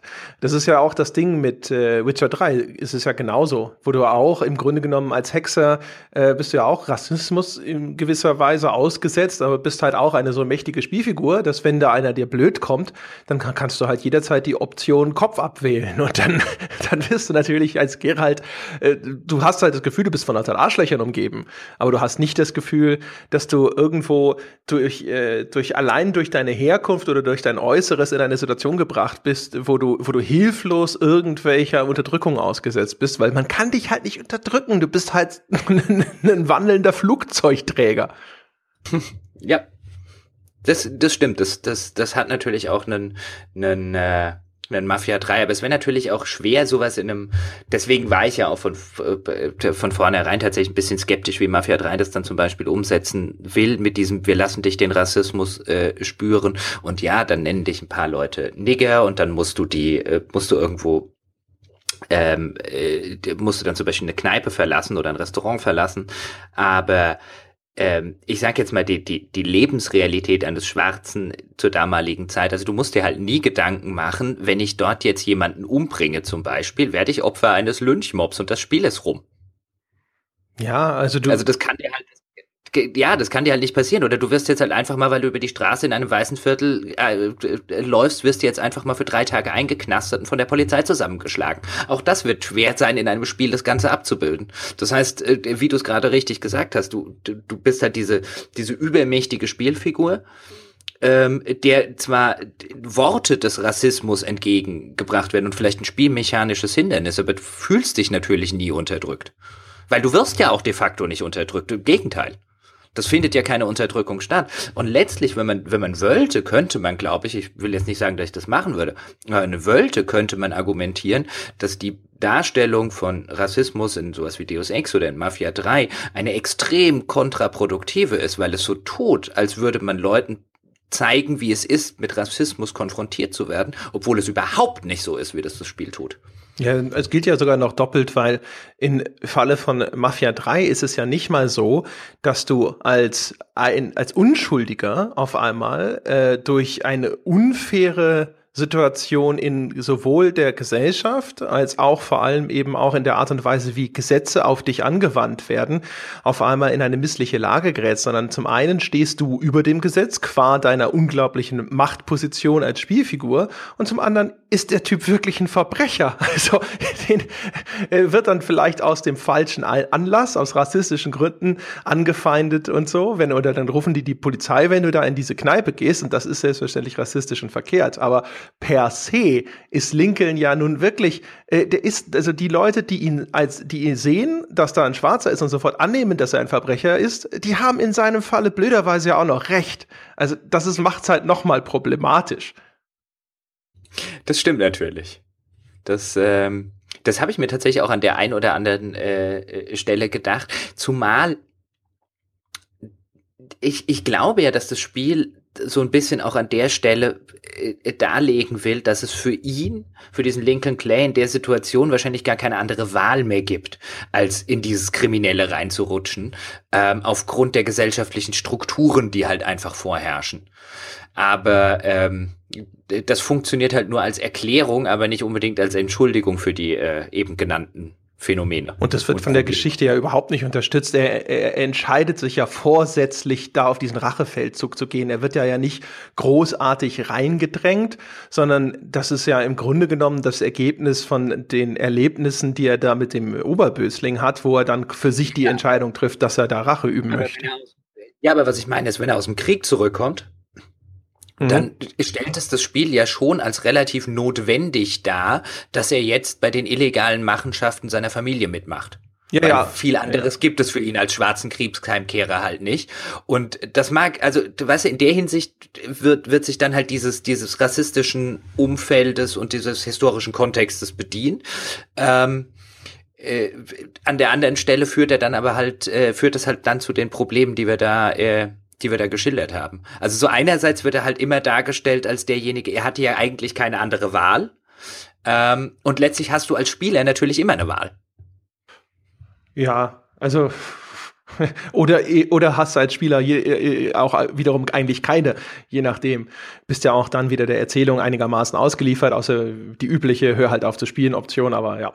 Also das ist alles, das funktioniert halt einfach nicht. Also zumindest nicht in dem Kontext, wie das Spiel angelegt ist. Auch da hätte ich jetzt gesagt, wenn sie dich dann halt irgendwo tatsächlich in eine Position bringen, wo du selbst als die übermächtige Spielfigur auf einmal gezwungen bist, irgendwie dich zu verstecken, also wenn sie dich da vielleicht irgendwo in so ein Stealth-Gameplay reingezwungen hätten oder sonst irgendwas. Aber das ist nicht der Vorsatz, den das Spiel hatte, was sein Gameplay angeht, und dementsprechend hatte es da auch nie eine Chance, das mit diesem Vorsatz in irgendeiner Form zu versöhnen. Das stimmt. Und ich meine, letztlich, was ich eine interessante Diskussion fände, und die könnte man, glaube ich, tatsächlich aufmachen, aber die würde hier jetzt zu weit führen, ist zu argumentieren, inwiefern dieses Spiel Rassismus verharmlost. Weil letztlich die Darstellung in dem Spiel, und auch da muss man jetzt so ein bisschen aufpassen, wenn ich sage, inwiefern das Spiel das verharmlost, dann meine ich damit nicht, dass dort irgendwelche Menschen mit niederen Instinkten an dem Spiel gearbeitet haben und geguckt haben, wie sehr man mal Rassismus verharmlosen kann, sondern ich rede nur über das Werk, also werksimmanent, nicht abhängig von denjenigen, die das Werk geschaffen haben, die bestimmt gute Intentionen dabei hatten. Aber ich finde, man kann tatsächlich argumentieren, dass Mafia 3 Rassismus auf eine zumindest fragwürdige oder diskutable Weise verharmlost. Weil Rassismus in Mafia 3 ist was dir immer mal wieder entgegenschlägt und ab und zu, wie wir es vorher schon geschildert haben, ab und zu nennt dich einer Nigger und dann darfst du dort nicht in das Café oder in die Bar reingehen. Aber letztlich ist Rassismus etwas, was störend ist, aber was keine gravierenden Auswirkungen auf deine eigene Machtposition hat.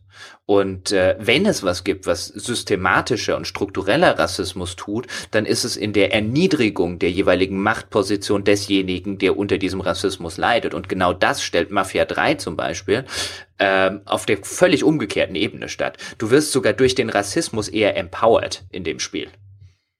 Ja, genau. Also es ist überhaupt nicht so, dass deine Optionen eingeschränkt werden. Also dadurch, dass auch Lincoln die Familie ist sozusagen schon ein bisschen auf der schiefen Bahn. Das sind aber noch sozusagen die freundlichen Gangster. Und jetzt wird er dann halt da durch diese Rachegeschichte auf den Pfad des brutaleren Gangsters geschoben, wenn man so will. Aber das hat halt mit dem ganzen Rassismuskram nichts zu tun. Und ansonsten hast du nicht das Gefühl, dass das eine Figur ist, die in ihrem Leben einfach nur qua ihrer Geburt Optionen vorenthalten bekommt, die ihr mit einer anderen Hautfarbe noch offen stünden, sondern die Stadt liegt dir ja zu Füßen, wie es halt so ist in diesen Open-World-Spielen. Ne? Also das ist dein Spielplatz. Du kannst da machen, was du willst, und es gibt sehr, sehr wenige, die dich in irgendeiner Form einschränken können, die überhaupt die Macht dazu hätten. Und das ist wirklich natürlich das krasse Gegenteil von dem, was dir eigentlich in dem Spiel begegnen müsste, dass das in irgendeiner Form für dich nachempfindbar machen wollte. Jetzt sind wir aber, glaube ich, wirklich an dem Punkt, wo wir zum Ende kommen sollten, oder? Ich denke, ja. Ja. Jetzt uns noch eine der längsten Podcast-Folgen aller Zeiten. Wir sind wahrscheinlich, ja genau, noch ein paar Minuten und dann sind wir schon in 2017. Ja, genau. Ja, also, meine Damen und Herren, das war die letzte Folge im Jahr 2016. Und an der Stelle nochmal vielen Dank an euch alle, die dieses Jahr 2016 quasi gerettet haben. Wir haben ja schon gesagt, es war jetzt vielleicht nicht in jeder Beziehung das beste Jahr aller Zeiten, aber zumindest für uns habt ihr die Kohlen aus dem Feuer geholt. Fantastisch, der enorme Erfolg dieses Podcastes, das verdanken wir alles euch. An der Stelle nochmal so zum Jahresabschluss vielen, vielen Dank. Ich hoffe, ihr hattet schöne Weihnachten. Ich gebe Jochen jetzt mal ganz kurz, hole ich mal Luft, damit du auch Danke sagen kannst. Ja, vielen Dank an alle Unterstützer und natürlich auch an alle Hörer dieses Podcastes für ein fantastisches 2016, und ich wünsche ebenfalls frohe Weihnachten, lasst es euch gut gehen, lasst euch reich beschenken, beschenkt andere reich, das ist auch immer ganz wichtig, und rutscht fantastisch nach 2017. Genau, auch einen guten Rutsch von mir. Meine Damen und Herren, das war's für 2016. Aber wenn ihr es schaffen wollt, noch in 2016 was Gutes zu tun, ne, Weihnachten und so, dann wisst ihr ja, ne, auf iTunes wartet die 5-Sterne-Bewertung darauf abgegeben zu werden. Man macht ja auch gute Neujahrsvorsätze. Das heißt, ihr könntet euch jetzt schon mal vornehmen, diese Bewertung abzugeben, falls noch nicht geschehen. Und ansonsten wartet auf Patreon die Chance, jetzt noch Unterstützer des tollsten und besten und erfolgreichsten Podcasts 2016 zu werden. Ganz einfach zu finden, gamespodcast.de, und dort findet ihr dann einen Artikel inzwischen auf unserer neuen Webseite, der euch ja sogar erklärt, was für Vorteile ihr habt, wenn ihr Bäcker dieses Podcasts werdet. Ansonsten könnt ihr uns finden, einfach auf Patreon, auf ein Bier eingeben, leicht zu finden. Wir sind auch auf Facebook unter facebook.com/auf ein Bier, und unser Forum.gamespodcast.de wartet nach wie vor der weltbeste Spieleforum auf eurem Besuch. Das war's 2016 und euch. Vielen Dank für alles. Macht's gut. Wir hören uns nächste Woche im neuen Jahr wieder. Bis dahin.